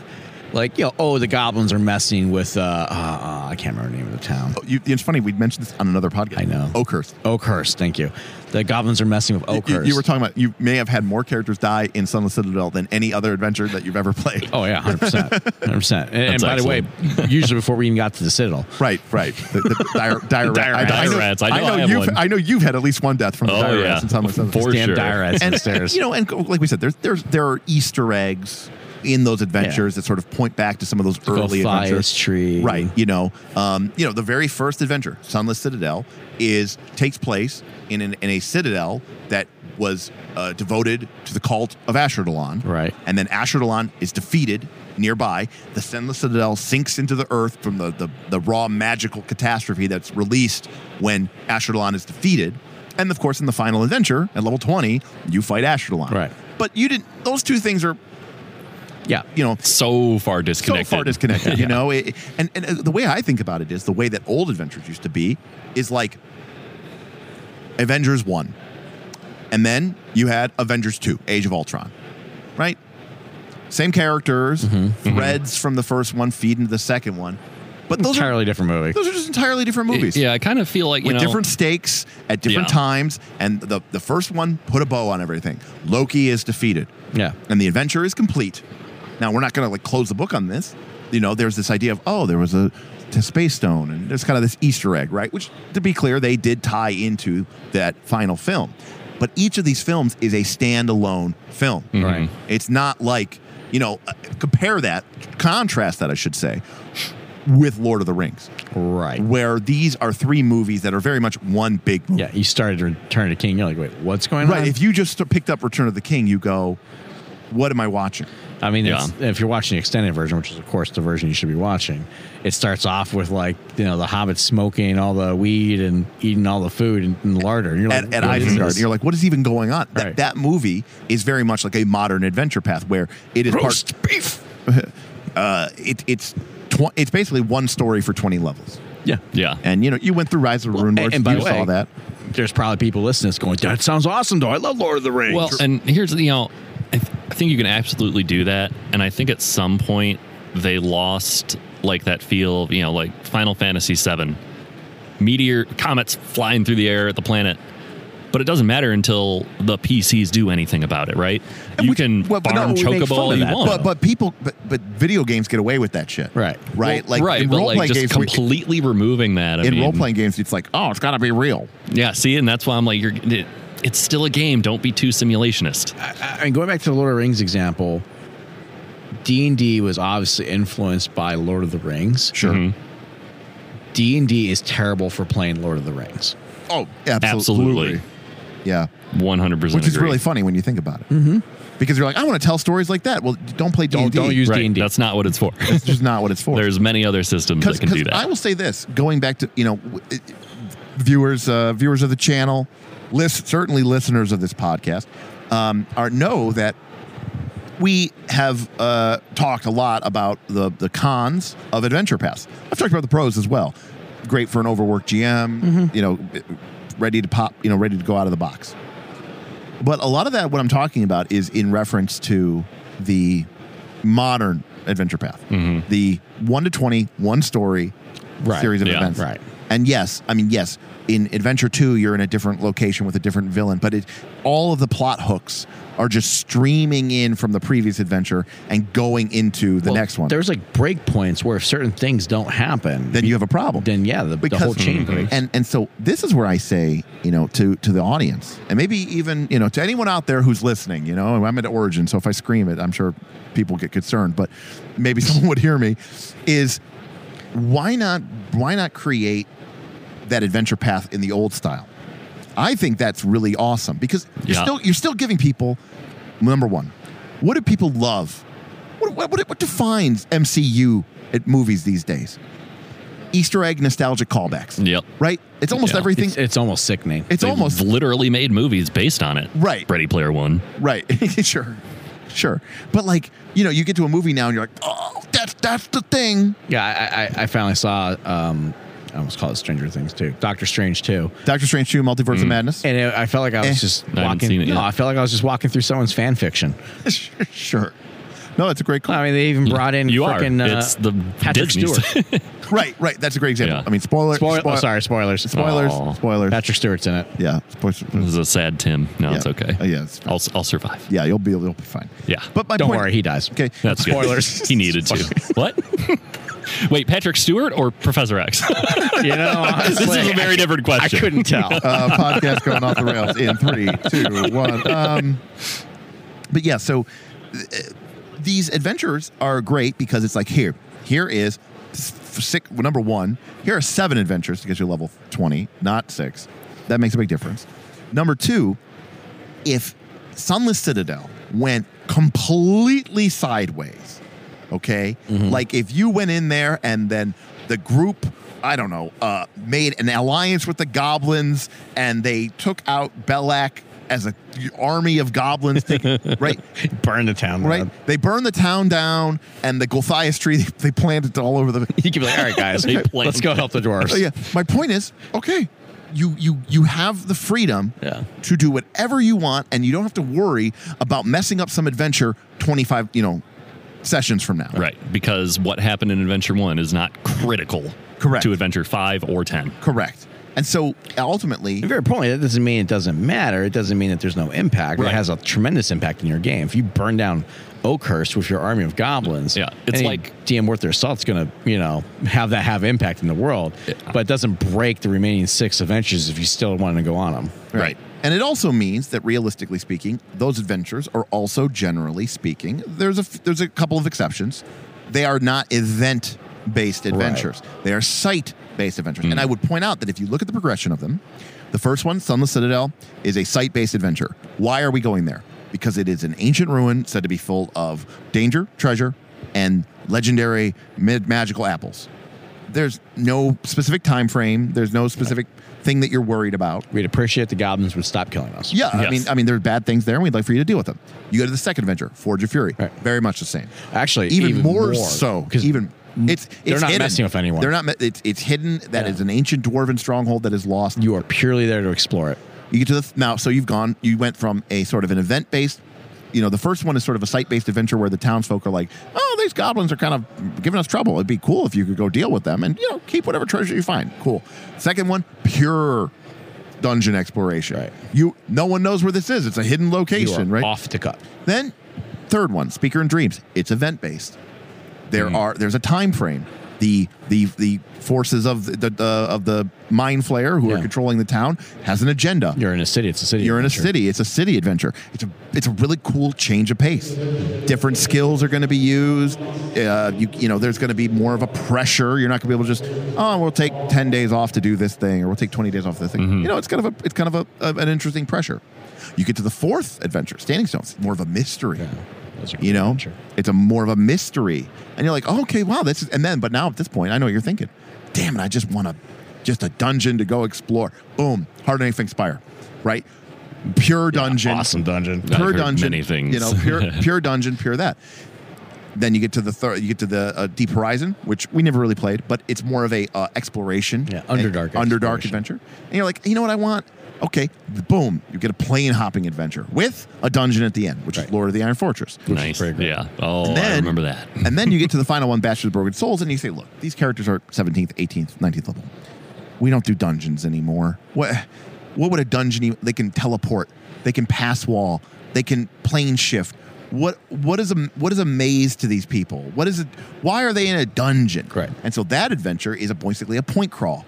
Right? It's a series of intergalactic events. Because you're going from plane You're to going plane to plane to yeah. plane from different places. Like I mean You literally start a material, you teleport somewhere. I mean, you go to like the domain of the Guild of Sleep and Sigil, Yeah. and then you go to like the prison plane to access the imprisoned god Deseus's prison, and then you go to uh, the positive energy plane. I mean, you're all over the place. Yeah. Uh, because at that point they go, why are you, why would you be exploring a dungeon? Yeah. All over the plane. These and, and you're charac- teleporting and plane shifting constantly. These Yeah. characters can plane shift, they can teleport, and instead of making that a problem, we're going to make that a requirement. Right. Yeah. If you can't do this for whatever reason, you're done. you're in trouble. And they, Yep. they, they, the game throws out a couple ideas of if they can't do it, you know, but it's more of like an idea of instead of being like, ugh, my character just teleported through the dungeon and now they're there. Fourth edition did a bad job of this uh, Yeah. in their adventures because there was this uh, implication that you're going to go fight through this dungeon. Like, well, our characters could teleport. We just Right. teleport to the Yeah. bottom. yeah. Why would we go through all this? So, you know, getting getting back to it, I like the idea of these sort of discrete adventures, and you can kind of I don't want to say be on the rails, but to a certain extent, you're like, yeah, we'll play this, and maybe things go off, maybe things don't go off. But then after three levels, you're done with that adventure. Cool. Yep. And now you can have as much downtime as you want because there's, there's no pressure. And and whatever things got screwed up in there, Right. you can don't forget about it. It's it's, it's compartmentalized. Right. You know, it's like a watertight compartment for your campaign. Yeah. They were they were great. Even the ones that weren't quite my favorite were still like this is well designed. Yeah, and I, I just li- I thought they were great. They did a great job with that. I always Yeah. thought they were really great. Yeah. So- I've always liked site based adventures, you know? Well, I- sure. I know everyone's like, oh, he hates anything that's written. No, that's not true. I like site based adventures. Tim, what is your favorite adventure of all time? Hmm. Adventure, eh? Yeah, not, not session, but like what? is- What? Yeah. You know, when you think back.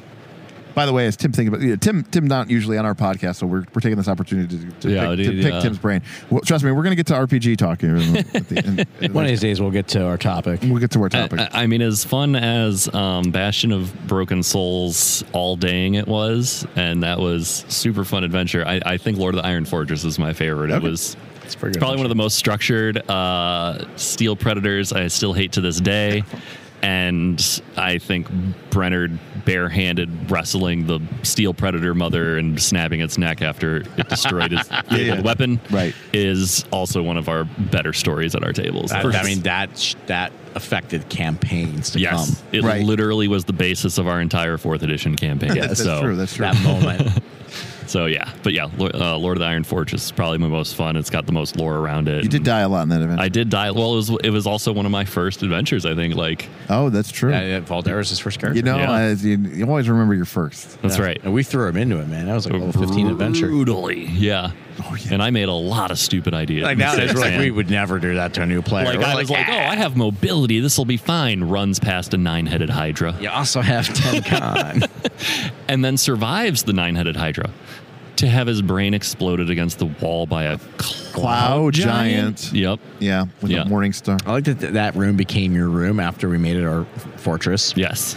and you slept under your bloodstain. Yes, I did. Yeah, it's funny. I'm going to take a quick picture. And then if anything could beat it, they had to deal with Brennard in the next room sleeping on his bed of spikes because his DR would prevent the damage. That's right. That's right. He had slept on the bed of spikes in the torture room. That was that was Brennard's bedroom. We had a little bit of walk down memory lane there for Adventure Path. Mm-hmm. Yes. We apologize for thank you for, for sticking with us. So let's talk role playing games. Let's talk. We've talked about how we think it's a great idea to focus on a non D20 game, and that's certainly what we want to play and what our patrons want to play. And so we'll be playing fifth edition for our off game. That's true. See, the, the, the problem the problem with Aaron is he says stuff like this, and he says it like in our Discord, and then people go, "Oh my God, they're playing Fifth Edition." It's finally happening. Yeah, it's well, because- that way, you know because- what? One day when we do play fifth edition, we'll be like, "What? We said we were going to play fifth edition." because Yeah. every eh, there every word that comes out of Aaron's mouth is 100 percent fifth fifty percent of the time is one is on one hundred percent of the time, fifty percent of the time wrong. Um, so uh, the ones that were voted, It's all true, especially the lies. Uh, So, so recently we have become very enamored with the role playing game Root. Now, Root is a Powered by the Apocalypse game that was derived from the Root board game, which is a woodland game of might and right, an area control game where anthropomorphic animals battle for control of the woodland. They thought this was a good idea to make an RPG out of, and they did. See, I could accept Uh, Everyone else a- thinks that you're being sarcastic now. and I could accept a poppet in this. Well, no, there should be a pop. I mean, it shouldn't be, but that maybe would- a less shade. It's a little less off. For and uh, Root RPG is devi- uh, is designed by Magpie Games, who recently uh, have been killing it with their uh, Powered by the Apocalypse takes.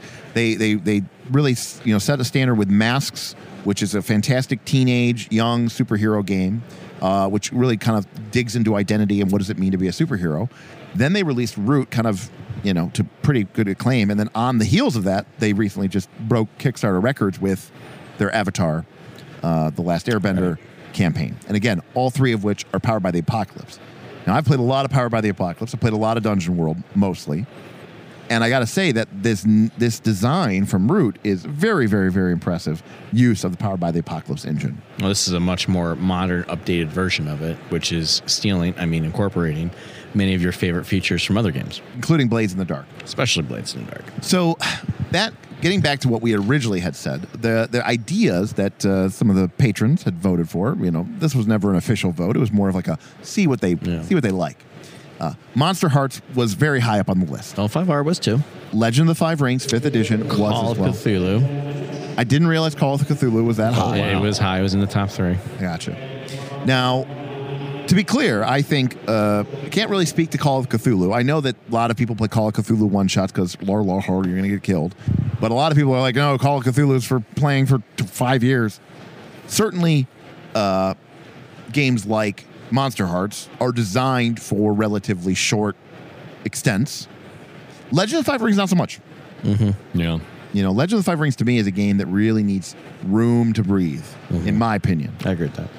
Um, and so I don't think that that is something that's going to fit. If we are looking to do something that is going to be more of a micro or mini campaign, something that is in the six to 10 session range, where we feel like we can, I don't, I don't want to use the term tell a story, but we, we can resolve something reasonably within those, that time frame.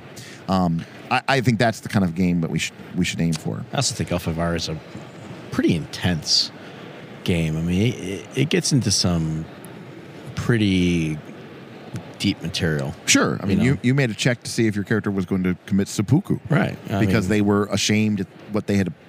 Could they live with what they had accomplished? Yeah. Or, Mm-hmm. or, or failed to accomplish, I should say. You know, that, that just may be like a tough thing for some people to watch. You know? Uh, it is, and also too, you know, I, I think there's a tendency for us. We, and I, you can agree with me on this. I feel like Mm-hmm. we either go way too serious, or we go way too crazy, zany, silly. You know, and I'm Yeah. not talking about like, oh, I, I'm dual wielding clown shoes and yo-yos. No, I gotcha. yeah. I'm just and saying, I- like, I agree. And- But and, and I was thinking like, you know, our Pathfinder Two is already semi-serious, so I was like, clearly this one should be a silly one. right. right. But, what But is- I'm like, it doesn't have to be silly. It doesn't, yeah. yeah, what Yeah. is silly? Just mean? more upbeat, I think. Like Right. less doom and gloom. We're trying to stop an apocalypse and more. Again, I- Monster I, I Hearts. love quoting Kaz in this, right? Uh, sincere, not serious, Yes, right?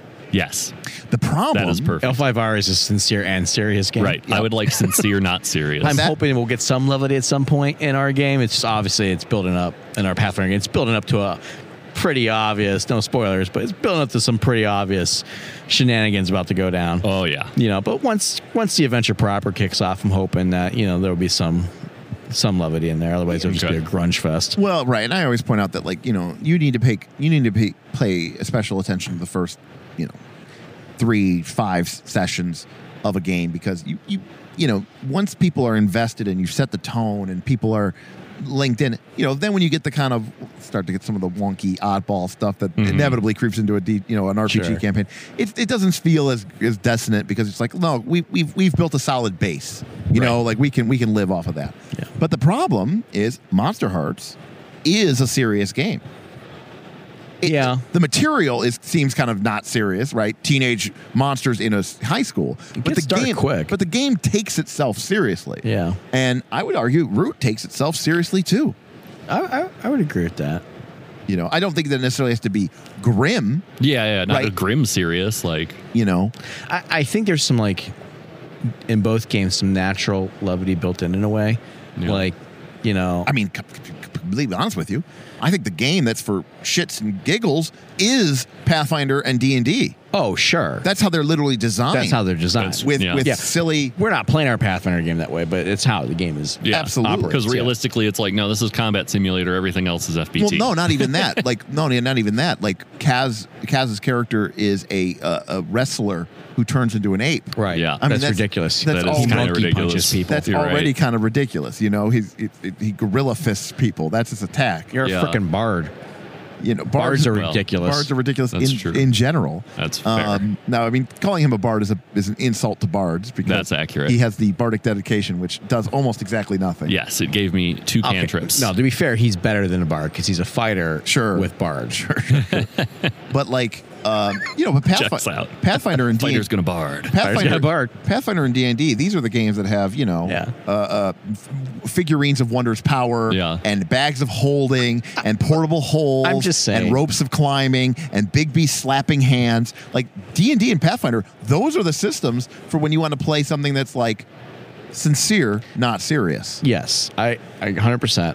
But I am I am with her out there. Monster Hearts is even as it's presented funny. It obviously touches very uh, real and serious issues. It, it obviously addresses uh, uh, acceptance, growing up, figuring out who you are. These are very deep things, but. It, you know, we also have like memes in there where like, oh, okay, the the human person who everyone's obsessed with, that's obviously Bella from Twilight. Sure. You Yeah. cannot not crack a smile at that, right? Sure. The idea that hey, we're all going to high school and Tim's a werewolf and I'm a vampire, like this is ridiculous. Right, but I think there's a distinction though between playing a game that ends up being kind of like funny versus playing a game for laughs. Well, it's almost Yeah. funny in that we're taking it serious. Right, but that's I still feel like that's almost in a way disrespecting what the game is. I'm not trying to be disrespectful. I 'cause know, we right? would play the game, we would play it seriously. We Yeah. would, we would explore these topics. I'm just saying.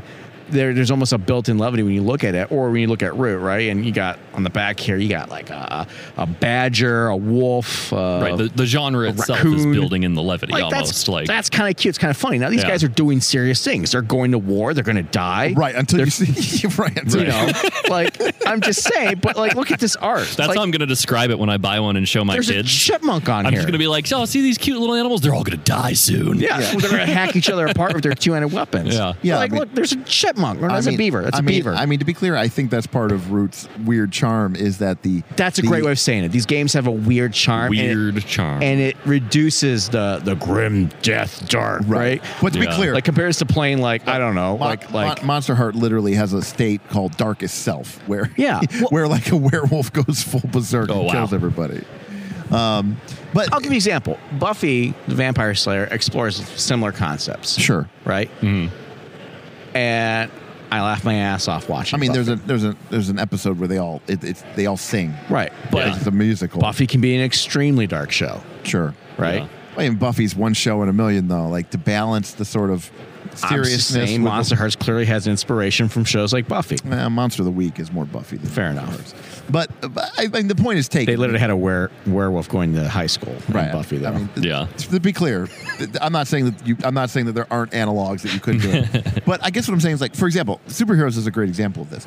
Every time we've ever played superheroes, Right. we have played it for memes, Right. for laughs. Right. Mm-hmm. We've never played it for real serious. that being said, we always respected the material. Right. But the thing is, is like nowadays when people think of superhero movies, Oh, right, it's completely different. It, it's a very Yeah. you know or, or superhero comics right it's a much more different it's a it's a grim it's Not a dark Silver Age anymore. right it's it's uh, Suicide Squad it's um, Justice League movies it's you know it's it's a, it's a lot it's a lot dark whereas our you know superhero games were always kind of zany and wonky and funny you know y- your character was a Batman clone but, but Yes. off of Wolf and he showed Shadow up Wolf Fang. balloon. and he showed up in a hot air balloon that had a big wolf's head like Yeah, yeah, it that was, was- We, we all agreed that was pretty stupid. Though. No, but it was fantastic. but it happened. but but that's It was but, it, but hilarious. it was 100 percent part of the charm. Yeah. you know, uh, you know his his mortal enemy was Laser Wolf. yes. You know, and, yeah. you, and you beat him in a game of basketball. the very first session, I used a BSPD, which everyone was like, "The hell's that?" And I was like, "It's a bullshit plot device, Yeah. obviously." And then I got a hero point because that's how that game works, and it was fun. Yep. Right. So again, I, I think there's definitely a, a tonal a tonal difference there. But I, I guess the question is like, you know, imagine this game. It's going to be me and, and Aaron and Tim and Bob. I imagine Right, because we want to do this in, in, person. Yeah. Sorry, Kaz. Sorry, Kaz. When you when you fly in though, you can And- you can join us. And Yeah. three three people has always been a good number for certain games. Um, and I guess the question is like, we have our quest for the Frozen Flame game, which is already, you know, it's Pathfinder 2. It's going to get a little wonky and, you know, crazy sometimes. But, you know, it's serious. The, the Are we fate, of getting the, a swan boat? So the fate of the tribe is in, is in, um, you know, in, in jeopardy. And the, the, the survival of your people is in question. So, yeah, I mean, you know, it's pretty serious. And certainly the way you all have been role playing it and fluffy bullshitting it, you've played it pretty straight. You've played Yeah. it pretty seriously, you know. Playing it straight, I think, is the, the best way I would Sure. say it, right? You're not playing it for laughs. You're playing it to make an impact and a, a Seduce dramatic. the Moose was pretty good. It was. Dude, Seduce the Moose was literally a legitimate tactic. yeah. That wasn't even, you were trying to play They it were for like, laughs. "That's one of three options." That's- yeah, it was. for people who can't think themselves. Here's the three options your party can use. What does that Well- say about us if we came up with one of those options? That's true. And none of the other ones. yeah. So you know, again, I, I think it's um, I think it's one of those situations where I guess my concern is I don't want to just I don't want to have just two campaigns that feel like they're the same thing. Right. I do want it to feel different. You know, And I don't, you know, like like you said, I don't want to disrespect the source material and turn monster Right. hearts into jokey joke. right. Like, I don't. 'cause- I don't want to turn root. Right, I don't wanna turn anything. We don't need- it doesn't need to be jokey joke. I just, you know. guess I'm just. I guess I'm badgering the witness. You know, I don't want to. I don't know. Full send on route now, guys. That's I'm pretty in. amazing, actually. I support this. That is excellent. um, you know, Beaver. I just met her. Yeah, you know, like barely a pun. My God. right, ex- right, exactly. It will now just be puns. Right. Yes. Um, oh, you bird brain. You know, I mean, Ah, yes. I love all Fugate this. pigeone. Yeah, I- Aaron's got a grin from, from ear to ear over here. It's just made this game even better. That's it. Uh, I mean, the puns do kind of write themselves, right? Um, do. But I, again, ultimately, I think what I want to show, though, and this is important, I do want to show how a game with different mechanics, and again, I think we we take this for granted that as a group, uh, I, I I recently talked to some people Yep. who I would have thought would have been very well versed in a wide variety of games, game systems, and game design. Never played. Never played Fate, never played Dungeon One, never Didn't played hear about some of them. didn't even know some of them. Right? Game like you know, you sit there and without realizing it, you've played probably more RPG systems than the vast, vast, vast majority of of, of role players that are playing out there today. Yeah, which is pretty wild, especially considering how many I know you own that we haven't played. Which Mm-hmm. Correct. is, You just just- makes it you all the bought more another one baffling. today. I just I know. just bought another one today. But Actually, he bought two. One one is uh, advanced. That's true. Ah. That's true. That's true. Um, I bought uh, Advanced Lovers and Lesbians. Um, Nice. Right. So so, what's the base game? uh, Thirsty Sword Lesbians. But this one is advanced Advanced Lesbians and Lovers. lesbians. Like, why isn't it the same? Because advanced D and D was advanced D and D. well, I think they, you know, they wanted to make it D and, you know, in L and L. Hmm. LNL. Yeah. But but the base game wasn't L and L. True. But, you know, I think that that makes it. You know, just an opportunity Um, for rebranding. I Hmm. Yeah, guess. I don't opportunity know. for rebirth. Lovers and lesbians. Yeah, lovers, Yeah. and Does that lesbians. imply lesbians aren't lovers? Uh, I think it implies that th- these are lesbians and they're lovers. Well, dragons are not also dungeons. Th- Well, they can be They now. can be now. Thanks, Mark. So, way off the, way off the rails here. Uh, Uh, so basically, I- like I like the idea of of showcasing that these different systems can result in different outcomes, and that you can really get to different, you know, different styles of game, different ways of playing the game by using games which encourage and reward different mecha- mechanical patterns. Um, and and I just want to make sure that whatever we choose, this is like you know the purpose of Knights of the Last Call is to educate and to entertain. So you know the entertain part, okay, maybe we take care of that, but the education part of it, eh, eh, that's what the channel's about. Well, I'm not saying we don't make the attempt. Oh.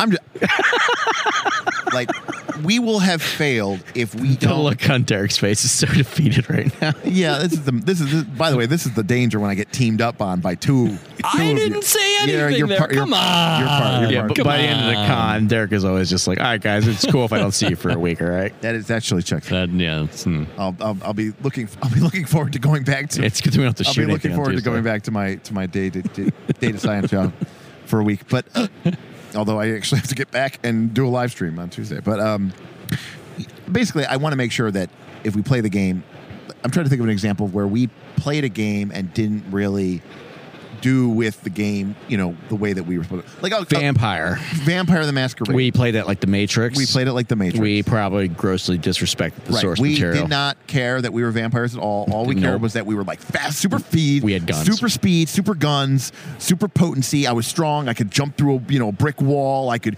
move faster than a human could perceive. And Be also, ca- to be I, fair, that does sound pretty awesome. right, but it's not. but we're what, doing it in Vampire. it's Yeah. not what Vampire the Masquerade is about. Yeah, they don't Vampire want the you doing Masquerade that. is about exploring the horrible awfulness slash amazing gift of your undead. Ironically, we'd probably actually enjoy slash be good at the game now. sure, Right. If we- Beca- Because now we're like, oh, it's a role playing game. Right. But when we picked it up, we're like, guns, speed. yeah. So That's where we stopped reading. that's where we stop. Yeah. Uh, whereas what I would argue is like, for example, our most recent Legend of the Five Rings game, I think we did lean very heavily into Right. what that game was about. And, you know, the sessions were arguably kind of depressing.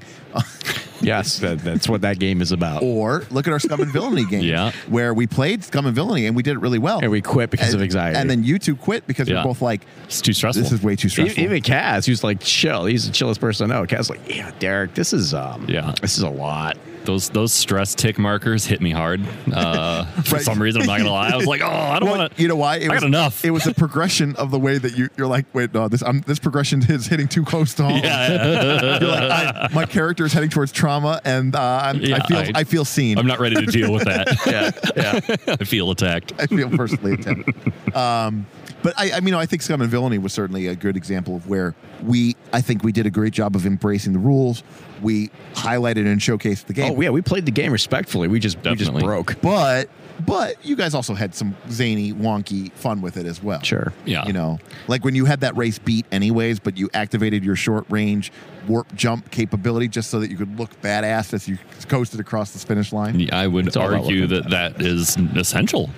I think I- did that make that race? Didn't that change it from us winning the race to us being like legends for all time? Yes, Something like that. Yeah. that is accurate. Yeah, why something. Why would I only want to win when I could also be a legend for all time? It was mechanically like beneficial Yeah, Okay. in the Oh, narrative. that was a fun session It was a good session. until I realized how stressed my character was. I and got really real liked the stressed. part where I sniped the other ship in between two stars Yes, through a suit. the failure with that thing is you guys went into a race which was way above your pay grade for lack of a better term you had a a major major pro, uh, antagonist villain if you not villain but um, rival to you all in that race Mm-hmm. Who we pissed off who you pissed considerably. off considerably and now had was coming after you with illegal They were like but- two ranks higher than us, weren't illegal, they? yeah, illegal, illegal weapons against your unweaponed ship. Then, in the middle of this race, which you were already outclassed in, you decided to take a shortcut between two stars so that you could uh, get ahead of the pack. Would you say that was a desperate Okay? position? Then, then, then, in the middle of that, you were attacked by this rival and having no way to defend yourself. While in the middle, between two stars, you had to go out and do an evac out onto the surface of the ship and then put your gun into another spacesuit, a la Firefly, and shoot at them, which then blew up and exploded. Then you had to circle your way through the plasma stream for between the two stars, and then. As you were rounding the finish line, you decided to to make an exclamation point, not a period, and you did a short range warp jump on your experimental engine, which pushed your engineer almost over to the edge of brinkness, and then you won the race and did so in a legendary fashion. Now, And that was very stressful. and, and then and then you were like, why is my character? Why are all our characters so stressed all the time? Why? Listen, for those of you listening, at I home, experienced trauma your- from that. Your, pal- your palms are probably sweaty. You're like, wow, that sounds like that would be the most stressful thing possibly imaginable. It was. It was. And the Yeah. game reflected that really well. And then the party was like, ah, De- Derek, we're stressed all the time. Stop racing through stars. The, the funny part is that like Aaron had been bouncing back and forth with stress like every session. Oh yeah. My character was pretty chill most of the time. It took one time, and I was like, "Oh Yeah, that no, no, was no, it. no, no, Yeah, no, no!" you, you got close. You got close to, to trauma one time, and you were like, I, bet I'm out. Yeah, We like went I'm on a not. I milk don't. run This is too one much like time. real life now. I should be able to do that and not experience life-threatening trauma. Like like we went on a milk run around time and I gained stress. I remember one That's time true. we tried to land the ship. and like we succeeded. And Derek's like, You succeed. The ship breaks. yeah, Well, like what the hell? you rolled a four or five. right. Not a six. Right. I mean, empowered by the apocalypse, it would be the same thing. I, I think I think we have different definitions of landing. Yeah, it's like so one out of six times what's the- any, any- what- pilot what- who lands something Yes, in fucks no, their ship up. No, Fifty No, percent one of in the time. one in six, you land the ship and it doesn't oh yeah, explode. only one time out of six Yes. you success. So I hope no one is flying this weekend. in fact, I mean, I mean, I mean, but that that's true. Yes, Yeah, that's wild. That that, but that that's because that game system is not designed To to, simulate to at all. simulate that Yeah, at all. that's fair. It is designed to create problems that Yeah. you have to deal with. right. yeah. right, exactly. So arguably that should have been a check, but I think it had to be because it was the first action. oh, that role. was the uh, yeah, Mm. Yeah. yeah, yeah, it had to be. yeah. So What's that called? Engagement. engagement, yeah. But yeah, I mean, that's that's what you just described there is very true. Yeah. You're like, wait a second. Yeah, in real if, life, if you sure. try to take these game mechanics and apply them as a real thing, you're like, It's absurd. So you're like, so 50 percent of the time, people just fail and blow their shit up. Right, just like every one D hundred Right. one And hundred that's days, called there's a winning. tornado on your party. You know, That's true. That was the thing. Um, and so you, you can't, but you can't do that in those, game, those kind of games, right? Yeah. So Yeah, I- I'll even, I was even the one earlier who said don't get too Ironically, the less simulationist. stressful part uh, for my character was when he was just mowing people down in his space marine armor. because Yeah, that was because- easy. Because That was rea- easy. because reasonably, what those adventures should be- look like is like, all right, we fly to the planet, um, we activate our cloak field, it works perfectly. You land without a problem. You infiltrate the facility. You're very trained. There's no problems. There's two guards. You kill them instantly. You get what you had, and you leave. Here is your reward, players. That sounds great. That sounds pretty sweet.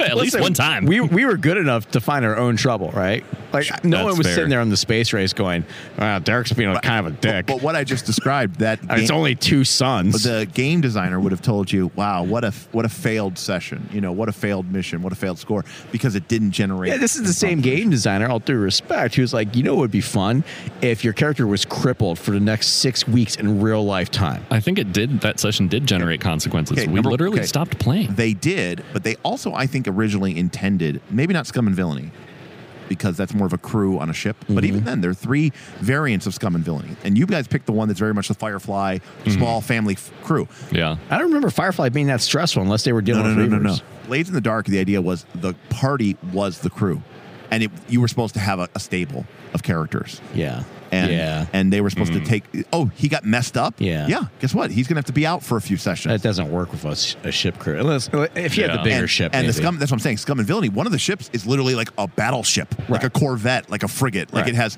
hundreds of people on it Yeah, okay. Yeah. If you're Oh. doing like a BSG Sure. game, Right, a you could BSG game. rotate lieutenants out. exactly like Oh, oh and by the way, that uh, makes sense. Band of Blades kind of fits that way too, right? it, it absolutely does Right, that makes sense. So maybe it was just that one configuration was Yeah. like, uh, we that, should have yeah, changed that this a bit. configuration.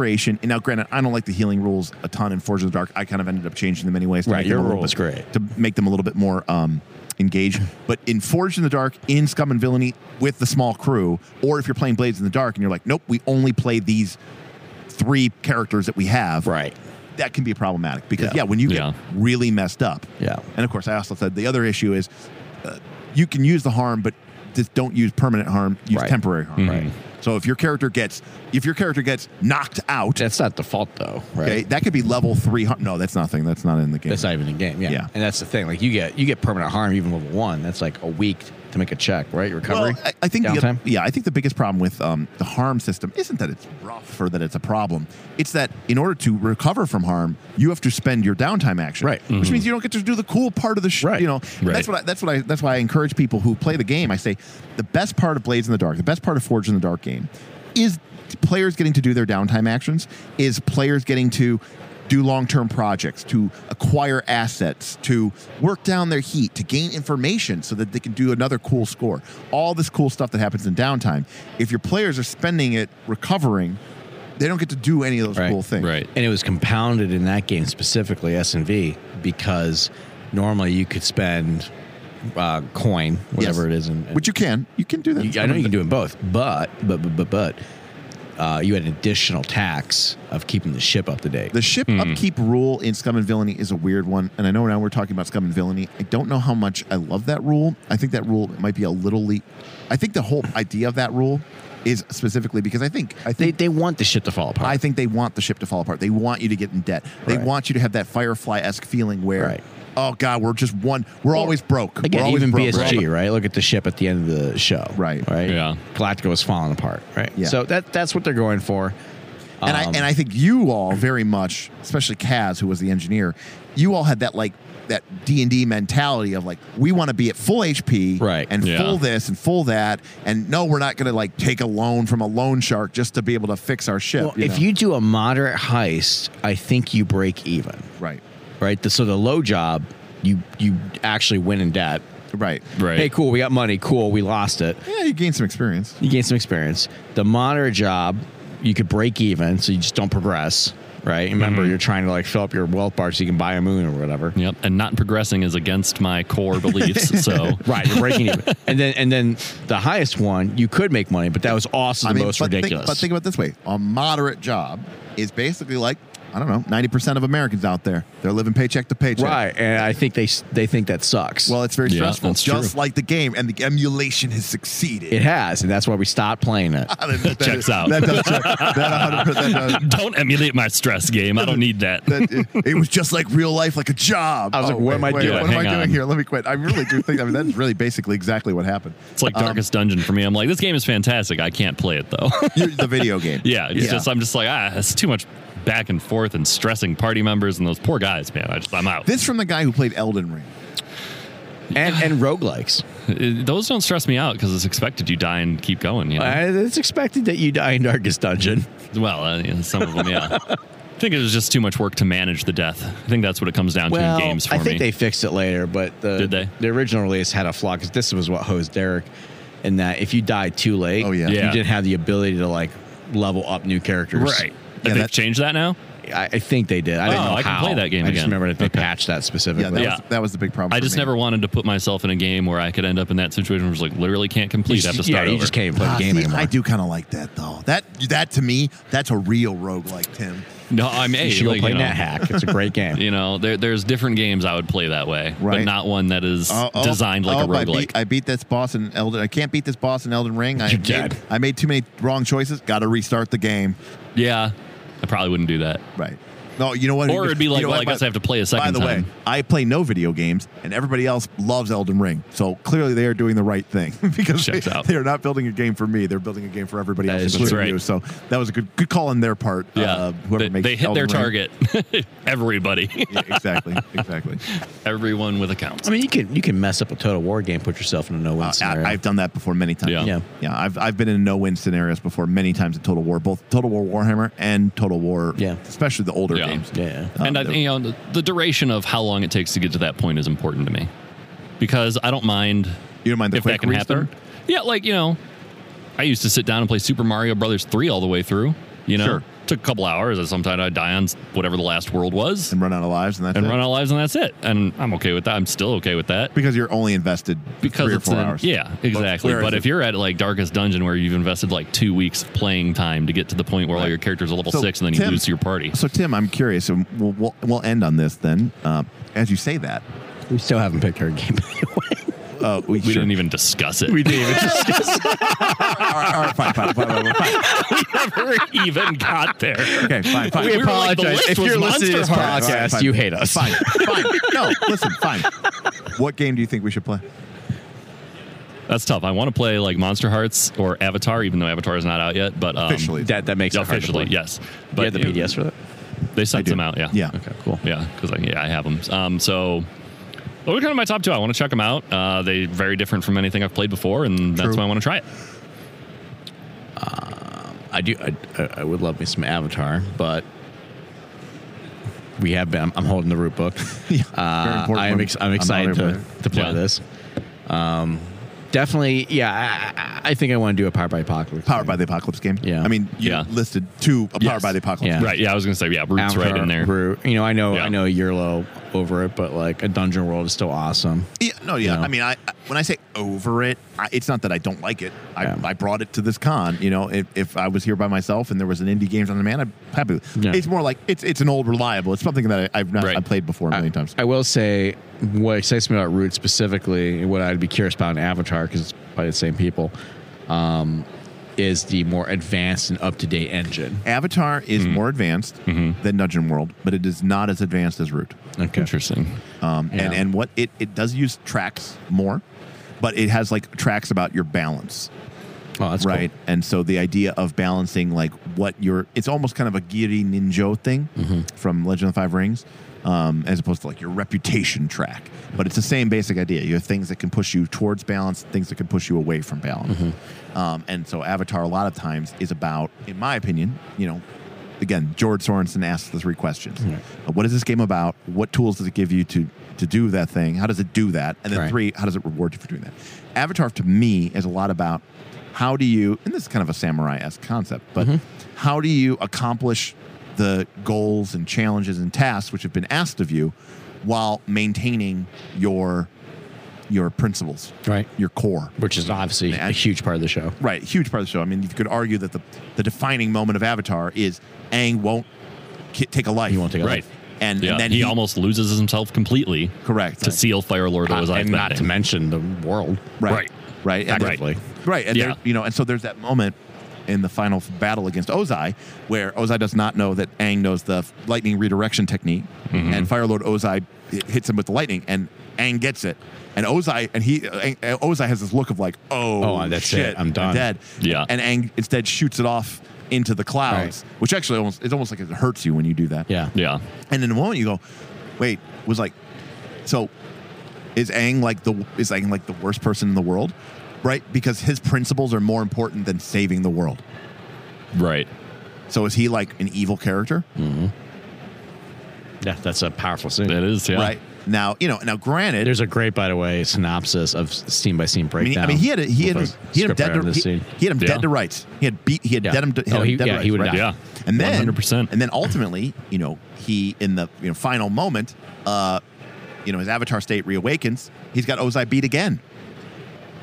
And Yep. he's going to bring Right. down the elemental spear on him. Well, the, And- the spirit of the avatar is ready to kill him because Yeah. remember all Yeah. the all the previous other avatars, avatars say were- kill him. Kill him. And Yep. you- sometimes you must give up yourself so that you can Every do the better- avatar told him to kill Right. him. The whole idea of the avatar is you must make the sacrifice. Right. Mhm. Right. A- He's Avatar Aang's got him beat to rights. I won't kill you. And then, like it's like, you know, gonna do. And then he breaks free. He's gonna kill him again. And then he spirit bends him. And even then, And he he almost almost loses. loses. And then what would have happened? You would Right. have had a possessed evil avatar. What would that have done to the whole cycle of reincarnation? It would have been bad. So Aang Real put bad. Re- Aang put everything on the line right. to maintain his principles. Yep. Now he succeeded. So there's some people who would say that's so heroic. I say it's cowardly. I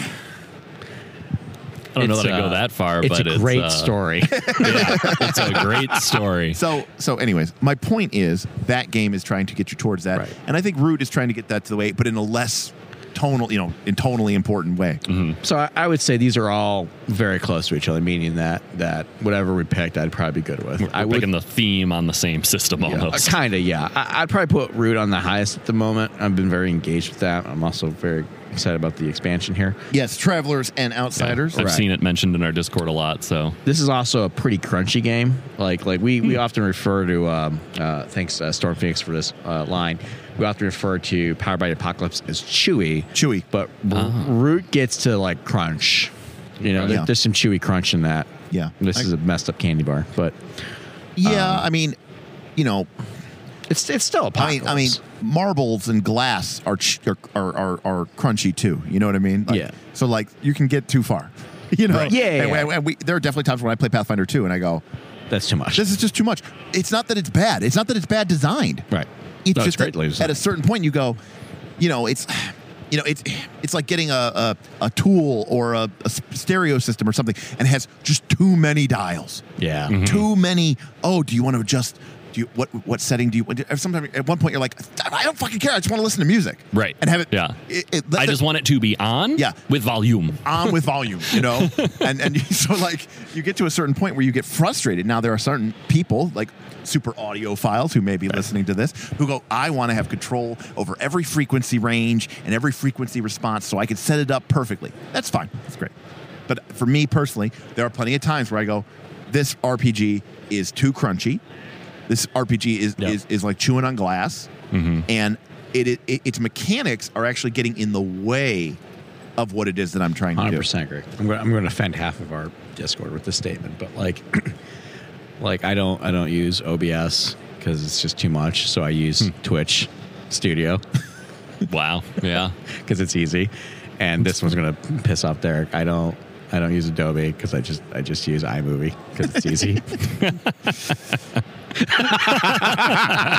Derek just died. Yeah. He basically just did a brain freeze face. I Okay, accept All right, that. I, I will concede the last one is uh, I need to up my game. Well, but, no, but le- okay. But to use that real quickly, um, if you are using Adobe Premiere Pro and you're paying for it, and you are basically bringing in clips, and you are cutting out some, you know, uh, flubbed lines or Yeah. uh, you, you ripped ass. Or What are you something. doing? You know, and then you you- ripped it. Is that common, was that a common editing Yeah, problem you had? y- No, but y- you, you you cut out the you know long pauses and then you stip, staple it together and then you export it. What do you you don't need to be using? No, Adobe. you don't. Now, if you are going in there like I am, and if you are applying color correction, if you are applying warp stabilizer, if you are applying you know uh, actual video effects to the, the Right. thing, great. Then you're using the right software. But otherwise, yeah, you're using a glorified iMovie, and why wouldn't you just use iMovie? So I don't think that's a, a pro. If you if all you are literally doing is editing, then that's fine. Um, I did make that one animation one time. I did, I did that in PowerPoint. oh, that's even better. uh, yeah, I think that my, I think that my, yes, I'm a train wreck. Go. away. It's excellent. I think that my tendency is probably to lean towards a Powered by the Apocalypse game as well. Oh, sorry. I was going to finish that thought. I I distracted myself and tangented. I was going to say, yeah, agree with that. Um, Roots probably at the top, and like very, very, very, very, like right next to it, close to it, are all the other ones: Yeah. Avatar, Dungeon World, Monster Hearts. Yeah. That's Yeah, fair.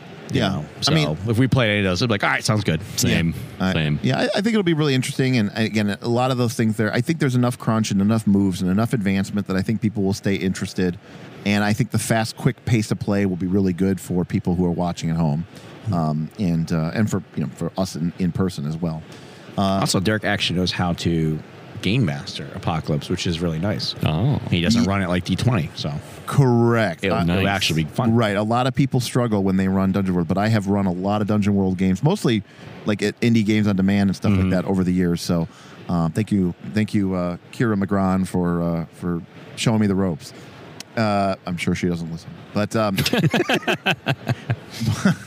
but uh, yeah, I, I, it's a, it's a fun system and it's a good. And the other thing about it is, it it it allows me the freedom to do what I like to do, which is, uh, you know, as a g- game master, you all know that I love to. Oh, that's a great idea. We should we should run with that. Right. Mm-hmm. But like I That's feel how this game works. but Yeah, this- that's absolutely. literally how this game works. But I don't get to, I don't get to just do that. It's when you guys succeed at something or fail at something. So there's there's still a mechanical element to it that that I think could- helps control it. So Right. That's sweet. yeah. Yeah.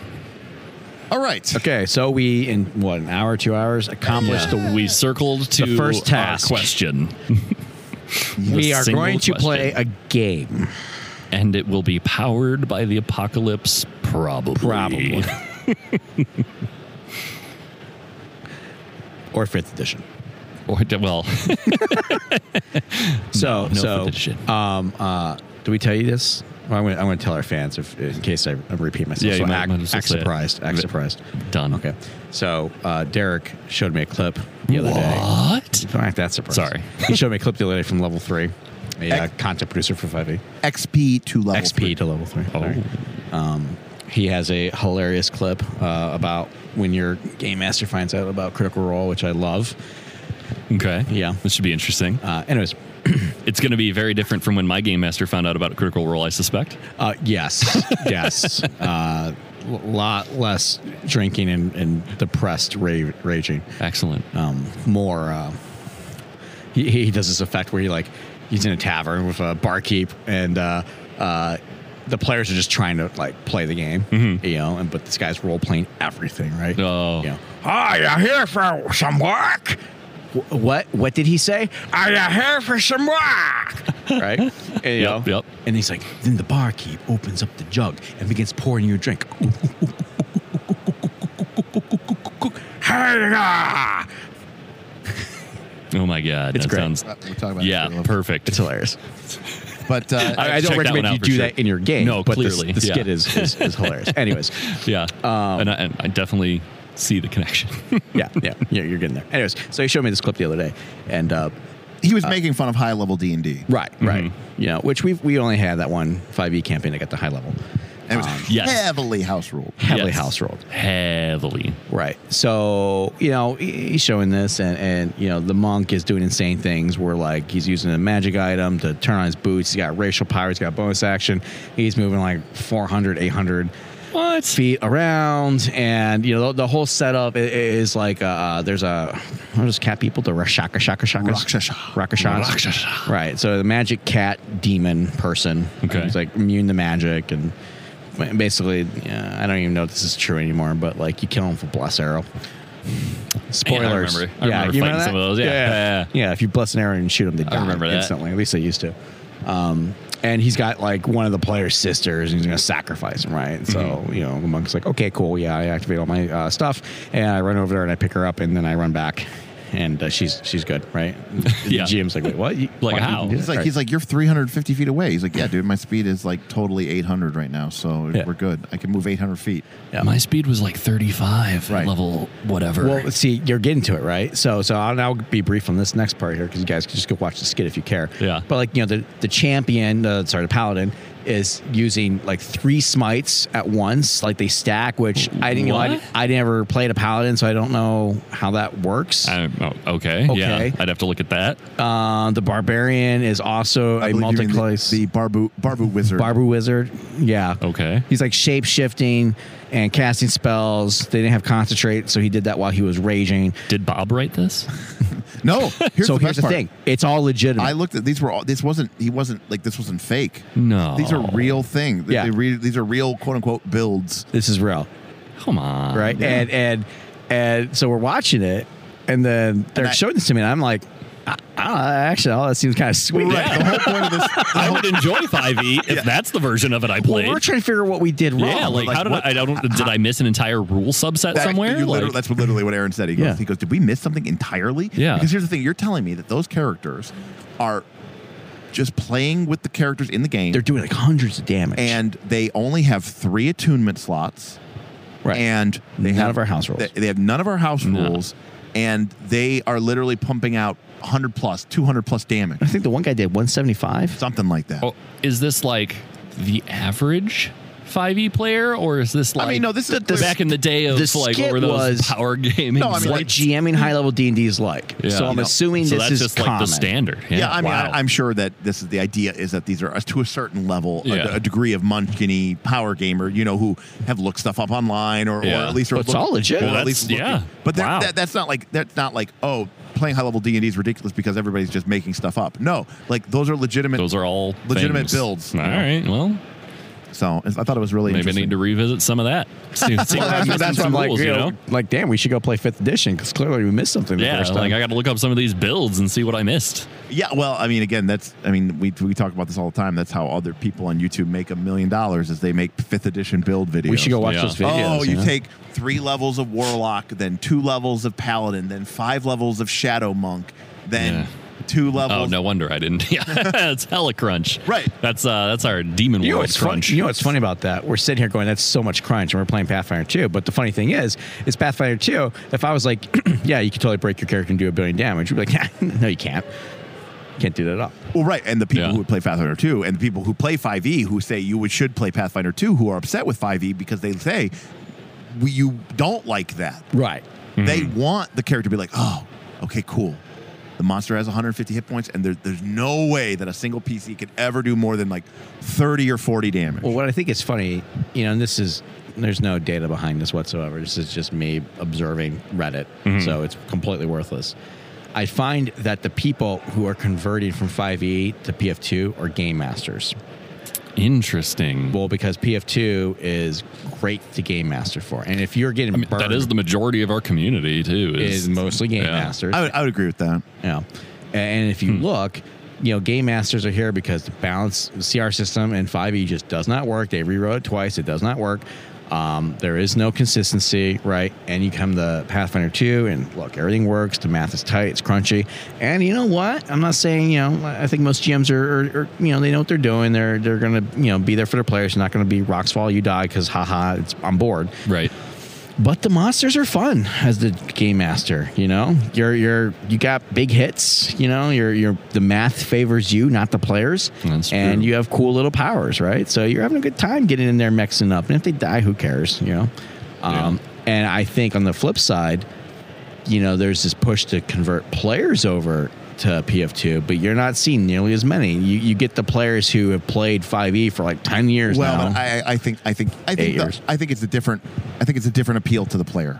I think the appeal Yeah. to the player is you get to make so in fifth edition, your tenth level, did you give up your two ability score improvements? You cool. You have two feats. Guess what? In Pathfinder 2, you start the game with seven. Right? Yeah. By the time you get to fifth level, you've made I don't know, fourteen right. mechanical choices for your character, different little widgets. And by the way, are you playing a fighter? Are you an Eldritch Knight? At level three, you're the same literally as every other. In fact, we were talking about this the other day. How many barbarians did we play in third edition D and D? I mean, as a group, all third edition barbarians Identical. are exactly identical. To Yeah. all there are no even there's no spirit barbarian, animal barbarian. You didn't even have the rage powers that Pathfinder One introduced. You didn't even have the True. rage powers. Every barbarian, you got a feat at one, a feat at four, which are usually were power attack and cleave. Sure. So up through fifth level, every barbarian that we ever played was essentially the exactly same barbarian. A level nine barbarian in third edition, exactly the same as every other level nine barbarian. Mm-hmm. So it's like, yeah, that that like sameness, that's been a part of the DNA for a long time. Yeah. Yeah. So all those mechanical crunch, which can seem overwhelming at times at Pathfinder 2, that is, I think, an appeal for for fifth edition. Derek, do you feel your cleric is super interesting because of all the choices you've gotten to make? It's interesting. I level up very quickly in your game, Right. so I feel like I get to make these choices all the time, and the fact that they are very underwhelming doesn't really bother me because yes, you you do get to make a lot of choices. So in would it be Pathfinder 2. worse if you were leveling slower? I think so. Mm-hmm. And- But I also would think that in Pathfinder 2, because you, unfortunately, because you do get to make so many decisions, each one, almost by definition, doesn't have as much mechanical Right. weight. It feels like the old WoW talent tree, like pre-cataclysm. Yeah. You know, it kind of uh, reminds me of um, the Bandersnatch movie on Netflix. Seen it. Uh, it's the Choose Your Own Adventure on Netflix. If you don't know what it is, but the That's, way uh, like was- was that, I uh, felt it had Black too Mirror? many Yeah, Black Mirror. choices that didn't really change the ending.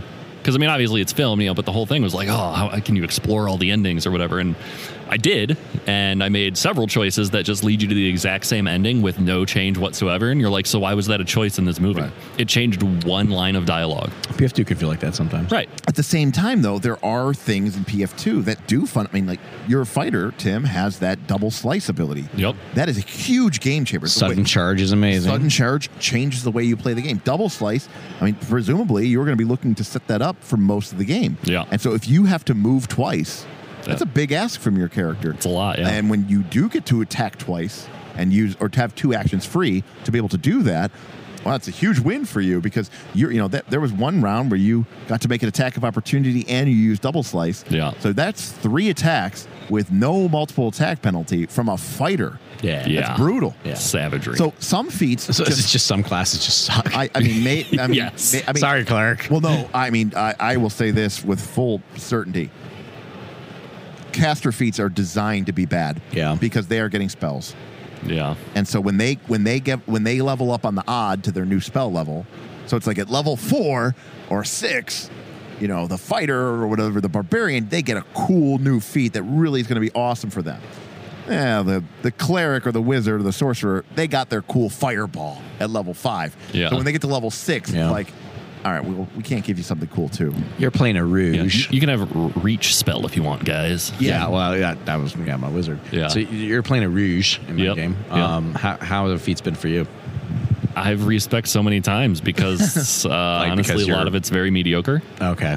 Um, I You try to like find some the of diamond in the rough, or Uh, yeah, I mean, I find like, I mean, you know, it's- it's got the problem where you know there's like four feats every level that matter for rackets that I don't have. Well, that that okay. Yeah, so that's a there big there thing. Mm-hmm. there is a big thing. I've noticed that big time. My cleric feat trees are not gone. feet Yep. trees are very much Feat- not gone. feat And so trees are there, and you it might- feels limiting. Mm. You might look at a class and say, "Wow, cool! I got seven choices to make at level eight, but three or four of those choices required prerequisite feats or are were never options for you because, like you said, Tim, I only got to pick one racket as a rogue, Right. Mm-hmm. Or I only got to pick one um, uh, doctrine as a cleric, so they're not an option for me. I know there's Right. a level of sorcerer where you literally have no choice. It's one feat that you're eligible for based on how it works. Now, granted, granted, granted, in Pathfinder 2, you can choose lower level feats. True. And, Yeah. I, and I and I think that that's not a, a that's not like a consolation prize. I do think that that's part of their me- Yeah. you know concept. That It like, is. Oh, Yeah. I really do want these l- two level two feats. Sure. So I'm going to take one at level two, and I'm going to take one at level four. So I do think And that, archetypes are a thing, You know, so I think even that- without free archetype. that's the thing. So, Yeah. and, and right, and yes, and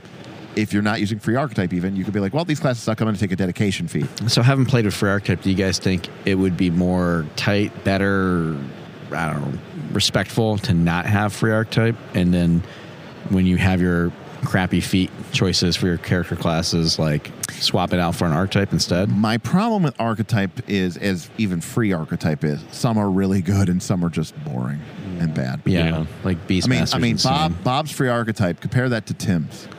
Tim, Right. What is your free Tim has bar, archetype? Bard dedication. bar dedication. Oh, in this campaign. And, and Bob has Beastmaster, and Bob has a whole bear and a whole system, and it gets to support him, and it's, it's got hit points, and You, it's an you extra got target. a cantrip? he get he gets two, can- Two cantrips. Two cantrips. Yeah, the Shield caster archetypes are and awful. guidance yeah. It's it's bad. is what I took. It's bad. So Yeah.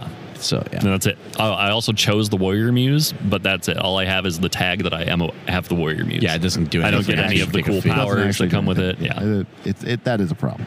yeah. I mean, I I- I think they should at least give you the powers of the muse. I don't understand why they don't. The honeymoon for me on free Because it archetype is would- kind of over. I agree because I then someone you. who's not the bard has a bardic ability. exactly they don't. There's no other bards in our party. well, but that, that there could be in Pathfinder Society, and that's what they don't want to Yeah. upset, or just the upset the generic balance. It's that it's that classic. Well, uh, you can't do that thing because there's a feat in some book that I read one time. It's like Yeah. okay, well, no one's ever even read that book, and no one's certainly going to have that feat, and no one ever will have that feat. I know, but the fact that that feat exists implies that we should respect its existence, Mm, right.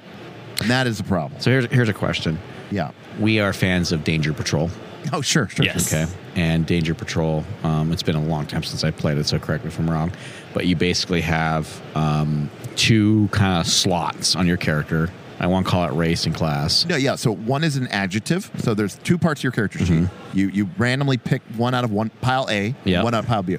Pile A is an adjective, adventurous, intrepid, you know, nomadic. And the second one is a noun, pilot, scientist, warrior. Right. So you might be an atomic warrior, and you might be a two-fisted pilot. Right. Right. So you're you're combining those two. And this builds your character because you basically have powers from both. yeah, that's correct. That's right. Uh, it's also kind of a little bit like a small world if you've ever played the board game. Yeah, it's exactly like Yes. Small World Yeah. where you combine the two components to be like, Yep. oh, uh, we are the giant fairy. Yeah, we are the flying wizards. The Flying best combination, by the way, So in OG. true. Uh, so Flying elves is good too. we liked free archetype not because of the power boost, but mostly because um, coming to Pathfinder 2, we were looking for that character diversity, right? Uh, going back to what we didn't like about 5e and classic D&D, same barbarian over and over and over again, right? Right. So we liked Free Archetype because it took an already fairly diverse game and made it even more diverse, right?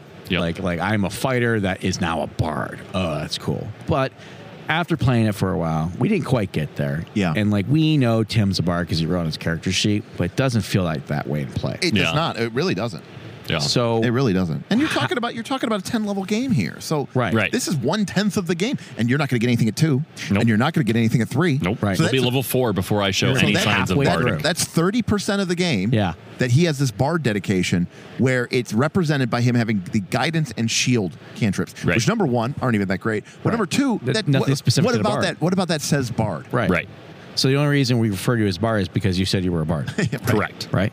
So Uh, and, and you picked up that. Sick, And I have a sick decent charisma. Sick performance skill. you do You, get Yes. you performance. get to skill performance. Right. Yeah. which we do Performance use a is lot. good. man. We do. I think use you came that. up. It came up both sessions. How would we feel about? I'm not saying for this campaign. I'm just in- saying in general. How would we feel about something like dual class? Now you're just. I mean, now yes. It feels munchkin obviously, it feels munchkin and powerful. but Ah, yeah. but I mean, he would literally be a fighter bard. But at, at a certain point, What I- are you I mean- doing? Yeah. Yeah, right. Yeah. Well, I'm just asking the question. Well, no, because part of the point. Part, I mean, uh, not to be. I mean, I know this is sort of me being ab absurdum, but it's like, why not triple class? Yeah. Why not? I mean, here's the thing. Is a variant in the book. It, it, it- yes, It's not a house roll. It is that- I'm just asking. Yeah. I mean, you with that, you're so pedantic with that. It's like, it's not a house rules in the book. It's like, who cares? It, that, it- that was them just randomly throwing some garbage in there. What? Because if you work for Paizo, you can throw anything you want in the book. Yeah, it's and kind of somehow how it that works, makes actually. it official. That's exactly how that works. So if Paizo came out with some uh, completely absurd rule, they you'd did. be like, well, they they've come up with horrible rules. They were called Ultimate Campaign. well, that was the old. I mean, that was, that's Pathfinder one. Oh, but like, It's a puzzle. but yeah, I mean, that you're talking about Gestalt. I know. Yeah. I know. Now, now here's the thing. Eh, The in terms of balance, the problem with dual class, you is, still got action economy. The problem with dual class is, amongst other things, the same problem you have with three archetypes. Number one is the fighter, right? Because the fighter Right, barbarian, everyone would be fire bard or yeah, fire, X. You know, you- you're just gonna you're gonna be fighter X. Right. right. It just it, Why yeah. wouldn't you be? Why wouldn't you be? Right. What's a better pairing gain than a all fighter? proficiencies at better than everyone else, and then also be another class. And also be hundred percent. Yeah. E- Yeah. Even a caster. I would be a cloistered cleric fighter. You know, in terms, I'll tell you this: in terms of progression, in terms of doing it right, nothing did it better than the Trailblazer Magic bonus system. Great. That, was, Mm-hmm. that was great. Where Amazing. Or, or you mentioned this in a previous, uh, uh, previous uh, conversation we had, Aaron, offline. Sorry, people. Um, the Arcana Unearthed, aka Arcana Ah, yes. Evolved, and at Arcana Unearthed and Arcana Evolved, there were many classes that had spells, and they got not. They weren't limited in their spells, like the way a free archetype or dedication spellcaster class would in Pathfinder 2, where You would get nine total spells. Oh, Nope, you Yeah. would you would get spells at the same level that other people got spells. So the wizard just got fifth level magic, you just got fifth level magic. But what that game did is it divided spells into simple, complex, and like unique. Mm-hmm. And so the s- the spellcasters they got the the complex spells. The the simple spells still had power, but they weren't they didn't have the kind of whiz bang big Right. in your face effect that you Mm-hmm. would get from a bigger spell and so that meant that you could still have the power level and the effect without stepping on the toes because the real spellcasters did have that unique Right. access Right. to something And, they that's what could- multi-classing should have been. and that it feels like but i mean that's obviously very different from vantian obviously they did it for vantian casting but sure. but Yeah. it- it's a D20 game. it is a d20 game but like yes I, I think that that is something that you need that's something that you need to do Yeah. You know? Unfortunately, Monty Cook has moved on from D20. So Uh-huh. that's true Yes. cipher system We will is- not see his likeness again. we will not see it later. All right. Well, we seem to have arrived at the decision that we are going to play Powered by the Apocalypse, and it honestly sounds like it might be Root High high likelihood. or Monster Hearts.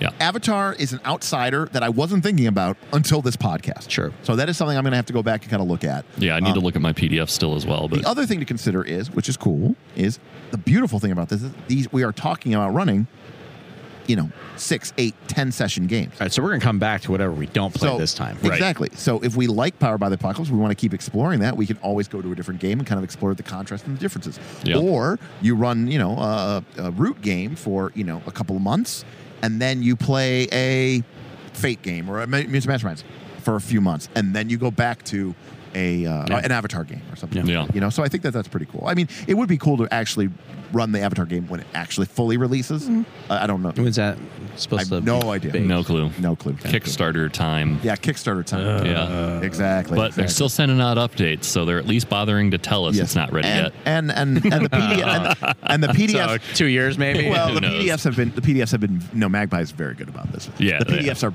com- Yeah. pretty much complete. Yeah, they're that's- complete games. Yeah, it looks great. Yeah, so. All right. Well, this is going to wrap up our first podcast from Origins, uh, coming out of Columbus in 2022.